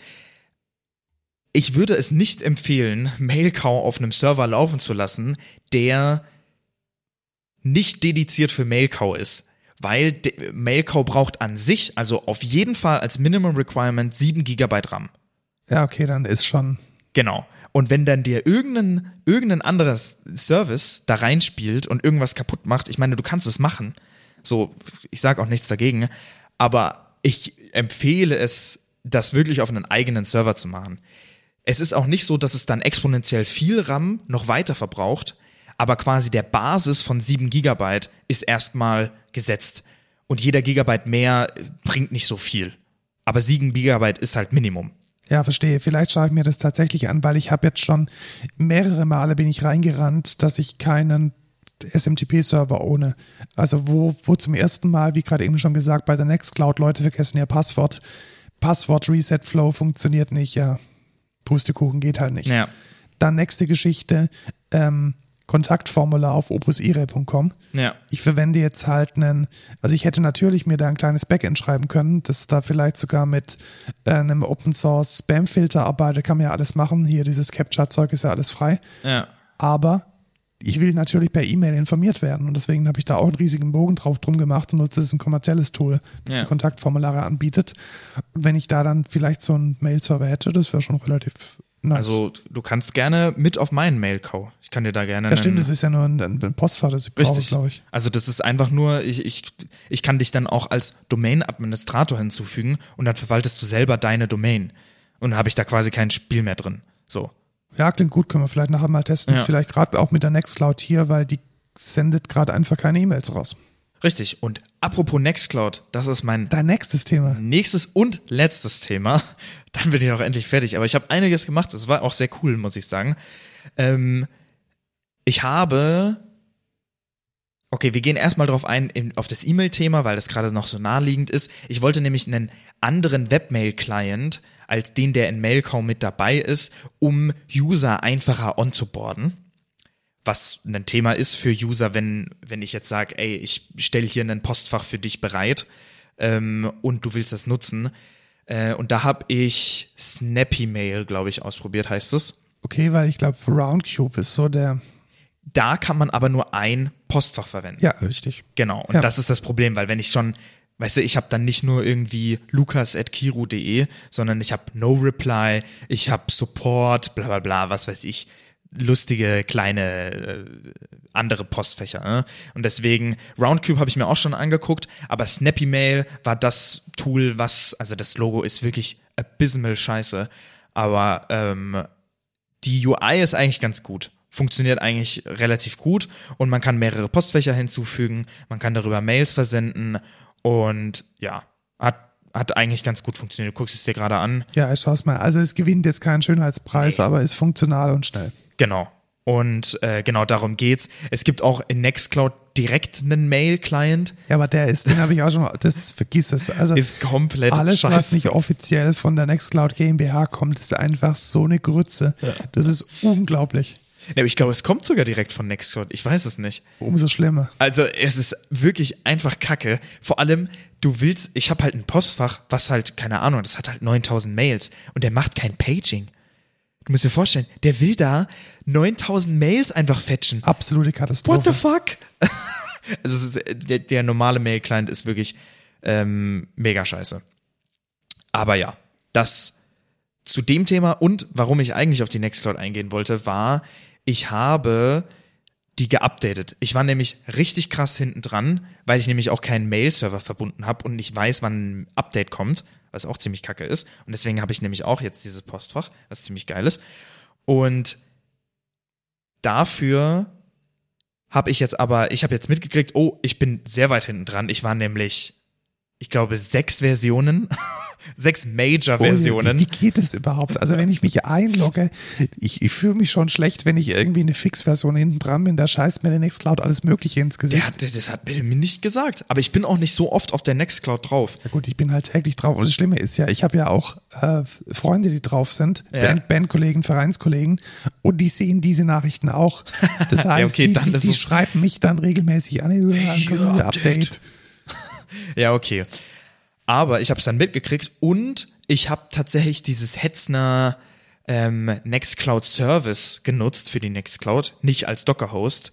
Und ich weiß nicht, ob es einen Vorteil oder einen Nachteil hat, weil ich musste dann nach irgendwie so drei Major-Versionen hat er dann gesagt, ähm, upgrade mal dein PHP.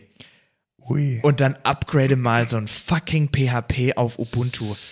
Absoluter Abfuck. Da, äh, oh, das war wirklich Also so. genau, genau deshalb bin ich, bin ich froh, dass es Docker gibt, weil ich nie wieder eine PHP-INI anfassen muss. Ja, wirklich absoluter Scheiß. Ich hab's dann hingekriegt mit auch so mega Abfuck. Dann hab ich gedacht, ey, dann upgrade ich doch gleich auf PHP 8.2. Pustekuchen, Nextcloud 25 geht nämlich noch nicht mit 8.2, sondern nur mit 8.1. Und das, what the fuck? Und dann habe ich nochmal gedowngraded und dann ging es und dann habe ich jetzt alles geupgradet und es ging dann auch, auch wenn ich dann mit jedem Upgrade nochmal irgendwie von PHP nochmal in die PHP-INI reinscheißen musste, dass das Memory Limit doch bitte auf 500 Megabyte geupgradet wird und nicht nur 128. Genau, und dann geht der Upload Max File Size, ne, Richtig, genau das, ist, genau und das. Und ich will mein Sys, äh, mein Setup auch nochmal auf Docker abändern, weil das ist wirklich absolut scheiße. Und da werden die, die Log-Dateien nicht auf Standard out und dieser ganze Rotz, den man dann hat. Das Aber einen Vorteil hat und zwar der Updater von der Nextcloud ist tatsächlich ziemlich geil. Ja, der ist relativ gut. Wobei ich auch sagen muss, ich habe tatsächlich gerade vorhin, als du gesprochen hast, meine Nextcloud geupdatet. Und du hast es wahrscheinlich gar nicht gemerkt. Nee, ich meine, klar, was hast du gemacht? Den Tag angepasst nicht mal das, ich gehe auf Latest und ich sage dann im Editor ähm, deploy the stack und dann repull image und gut. Ja, okay. Ich meine, das kann ich auch verstehen. Ich mag bloß Latest Tags einfach nicht. Ich finde das, also das benutze ich privat nicht mal für meinen privaten Server, weil ich bin da sehr penibel, was. Also in der, auf der Arbeit predige ich das natürlich auch. Eben. dass wir ja niemals Latest Text verwenden, aber wenn es privat nur unkritisch ist, dann. Ich meine, klar, und bei einer Nextcloud, wenn du regelmäßig die Update machst, ist es ja kein Problem. Aber stell dir mal vor, du machst irgendwie zwei Major-Upgrades ja, nicht mehr, dann, dann oh, passieren Dinge und dann wird welche Version und, ja, muss dann her, Frage, welcher Frage. Tag ist das, wie sieht es im Docker Hub, oh, das ist halt alles Du kannst scheiße. halt auch nicht debuggen. Also wenn dann irgendeines von diesen automatischen Updates fehlschlägt, hast du keine Ahnung, was vorher drauf war. Ja, und darauf, äh, in dem Punkt packe ich noch einen weiteren Code der Woche rein. Nee, habe ich den schon reingepackt? Ich glaube, den hatte ich schon mal. Hatte ich den schon mal? Dieses Update-Dings, ja. Hatte ich das, ja, das letzte Woche? schon mal. Ja, ja letztes Mal. Gut, dann packe ich es nicht rein. Dann gehen wir jetzt aber endlich zum Code der Woche. Ähm, danke für die Einblicke. Ich kann Nextcloud nur ganz großes Plus eins. Ähm, es ist schon Teil meines Alltags geworden und ähm, richtig, richtig gut. Also ja. tolle Sache. Ähm, tausendmal besser als Dropbox und alles Mögliche. Ich habe mal vor uh. sehr langer Zeit eine ähm, so einen Mini-Editor mir gekauft und Lukas. Äh, ja, ich klaune dich jedes Mal dafür. Und Lukas äh, sagt jedes Wie, wie teuer war der? Wie teuer? Nur ein paar 20 Euro oder so. Ah, ich wäre mir gar nicht sicher. Ich glaube, das war mehr. Also es ist halt so ein, so ein Editor, der mir einfach nur ähm, so, eine, so eine Notiz auf den Bildschirm packt und das dann auch noch synkt zwischen den einzelnen Devices. Und ja, genau, das gibt es jetzt auch als frei und Open Source mit ein paar Features mehr und es nennt sich HeyNote. Es ist letzten Endes ein Scratchpad oder so ein Notizblock, ein Markdown-Notizblock für Entwickler. Okay, 23 Euro kostet es für die Pocket-Edition. 23 Euro habe ich dafür bezahlt, genau. Ja, naja. Gut für Tote. Also ich finde Tote immer noch super, weil es sich synkt und ähm, das Scratchpad nicht. Dieses Heynote aber braucht man vielleicht auch gar nicht, weil entwickeln tut man eigentlich nur am, am äh, Bildschirm. Ich habe es tatsächlich jetzt beim Entwickeln von meinen Freizeitprojekten sehr häufig verwendet, um was weiß ich, man kopiert was von Stack Overflow oder man hat irgendwie Testdaten, mit denen man agieren möchte.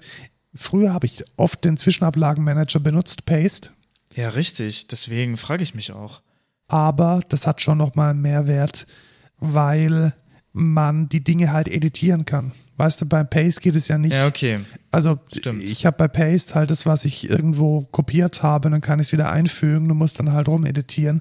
Aber wenn ich jetzt eine URL tampern möchte oder jetzt irgendwie eine URL shape, oder einfach mal ja, okay. die, die API, die, die, die, die Endpunkte für, für Directors mit den Queries und den Field Queries und so, so einfach als ein kleines Notizbuch nebendran, äh, fand ich relativ gut. Und was ich als Feature einfach super finde, ich habe ja schon mehrmals Tools gepickt, die so eine Art äh, Taschenrechner mit drin haben und das hat es halt auch. Ja. Das heißt, du kannst einfach reinschreiben, hier im Beispiel 13 Inches in cm und dann kommen 33,02 Zentimeter. Oder du kannst so einfache Rechnungen machen, Variablen zuweisen. Ja, dafür ist es schon geil. Und das ist schon relativ gut. Und es hat auch einen ganz großen Vorteil zu den, äh, zu den äh, Zwischenablagenmanager als Syntax-Highlighting. Ja. Das heißt, es erkennt automatisch von diesen Blöcken den, äh, die Sprache und bietet dir dann entsprechende äh, Syntax-Highlights an. Das ist auch übrigens so krass. Also das ist einfach nur kopiert von Codium. Also das ist einfach die Open Source Version von Visual Studio Code abgespeckt. 100 pro, 100 pro. Ja, natürlich, garantiert, ja. Also, Also, logisch. Dieses, dieses Language-Ding, das ist einfach eins zu Ja, eins das von Visual Studio keine- Code. keine Frage, also- ja. Aber ist, ist trotzdem ein cooles äh, Tool. Genau, und es ist komplett, äh, komplett Open Source und ich schaue jetzt gerade hier mal in die Package JSON rein. Und nee, es ist Code Mirror, das sie hauptsächlich verwenden. Aber das ist ja, das Ja, ist die Basis ist von Codium. logisch, also ja. äh, 100 pro.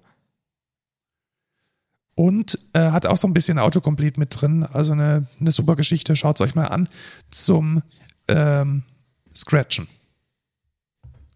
Was eher zum Anhören und nicht zum Anschauen ist, Ist äh, ein wunderschönes Hörspiel, das gerade gratis in der ARD-Mediathek ist, nämlich Der Hobbit. cool. ähm, von 1980 und richtig, richtig gut produziert. Also, das ist nicht ein Hörspiel, sondern es ist eine ganze Hörspielreihe. Es sind acht Folgen, die Und auch alles so verschiedene, verschiedene. Stimmen, genau, Ja, also verschiedene Stimmen, Schauspieler, auch bekannte Schauspieler, zumindest Sehr cool. viele davon schon tot. Äh, relativ nah am Buch, tatsächlich, ich habe das Buch gelesen, relativ nah am Buch und halt wunderbar inszeniert. Also natürlich, Du hast der Hobbit gelesen? ja, What? ja, halt als Kind oder als Jugendlicher. Okay. Ja, weil das kann ich mir ja gar nicht vorstellen. Du mit so einem Fantasy-Book. Ich habe ich hab ganz viel Fantasy früher gelesen, so angefangen von Michael Ende, Wolfgang Holbein, ähm, Hab ich noch nie gehört. so, so diese ganzen Schund-Fantasy-Dinge. Ja. Ähm, und auch der Hobbit, ja. Ja, cool. Ja, dann höre ich da vielleicht echt mal rein. Es ist richtig gut. Also es ist natürlich ein bisschen betagt. Die Sprache war in den 80ern ein bisschen anders. Die Aufnahmequalität vielleicht jetzt auch nicht so mega berauschend, aber richtig, richtig gut gemacht. Und es ist nicht mehr lange verfügbar, nur noch bis zum 24.01., weil die publizieren und wir kennen es alle und äh, Rechte und überhaupt Ja, vorne und hinten. Lizenzen, ja. Lizenzen, aber definitiv eine Empfehlung und ein Highlight. Dann kann man für die 18 Euro, die man im Monat bezahlt, auch mal ein bisschen was wegkonsumieren. Und habe ich nicht gerade eben noch mal was einfügen wollen? Ja, ein Sn- Snappy Mail hast du reingemacht. Das habe ich aber wieder Snappy Mail rausgelöscht. wollte ich eigentlich äh, gar nicht haben, sondern ich wollte was anderes. Habe ich das noch in meiner Zwischenablage? Natürlich nicht. Ja, dann ähm, Kommen wir zur Verabschiedung. kommen wir zur Verabschiedung. also die die Folge ist lang genug. Wir haben jetzt äh, wirklich eine extra Folge, aber wir haben auch lange nicht mehr recorded. Ähm, ja, wir suchen Entwickler. Entwickler und Entwicklerinnen. Äh, bewerbt uns bei, bewerbt euch bei uns. Äh, karriere.excentra.de. Bald auch eine neue Domain. Da werden wir in der nächsten Folge wahrscheinlich mehr erzählen. Wenn die Webseite online ist. Äh, bisher allerdings immer noch karriere.excentra.de. Karriere.excentra.de. Folgt uns auf Mastodon, Twitter, Kauft Facebook, Instagram, Spezi. OnlyFans, wo auch immer. Kauft dem Lukas und Spezi. Tschüss, Lukas. Ciao, Markus.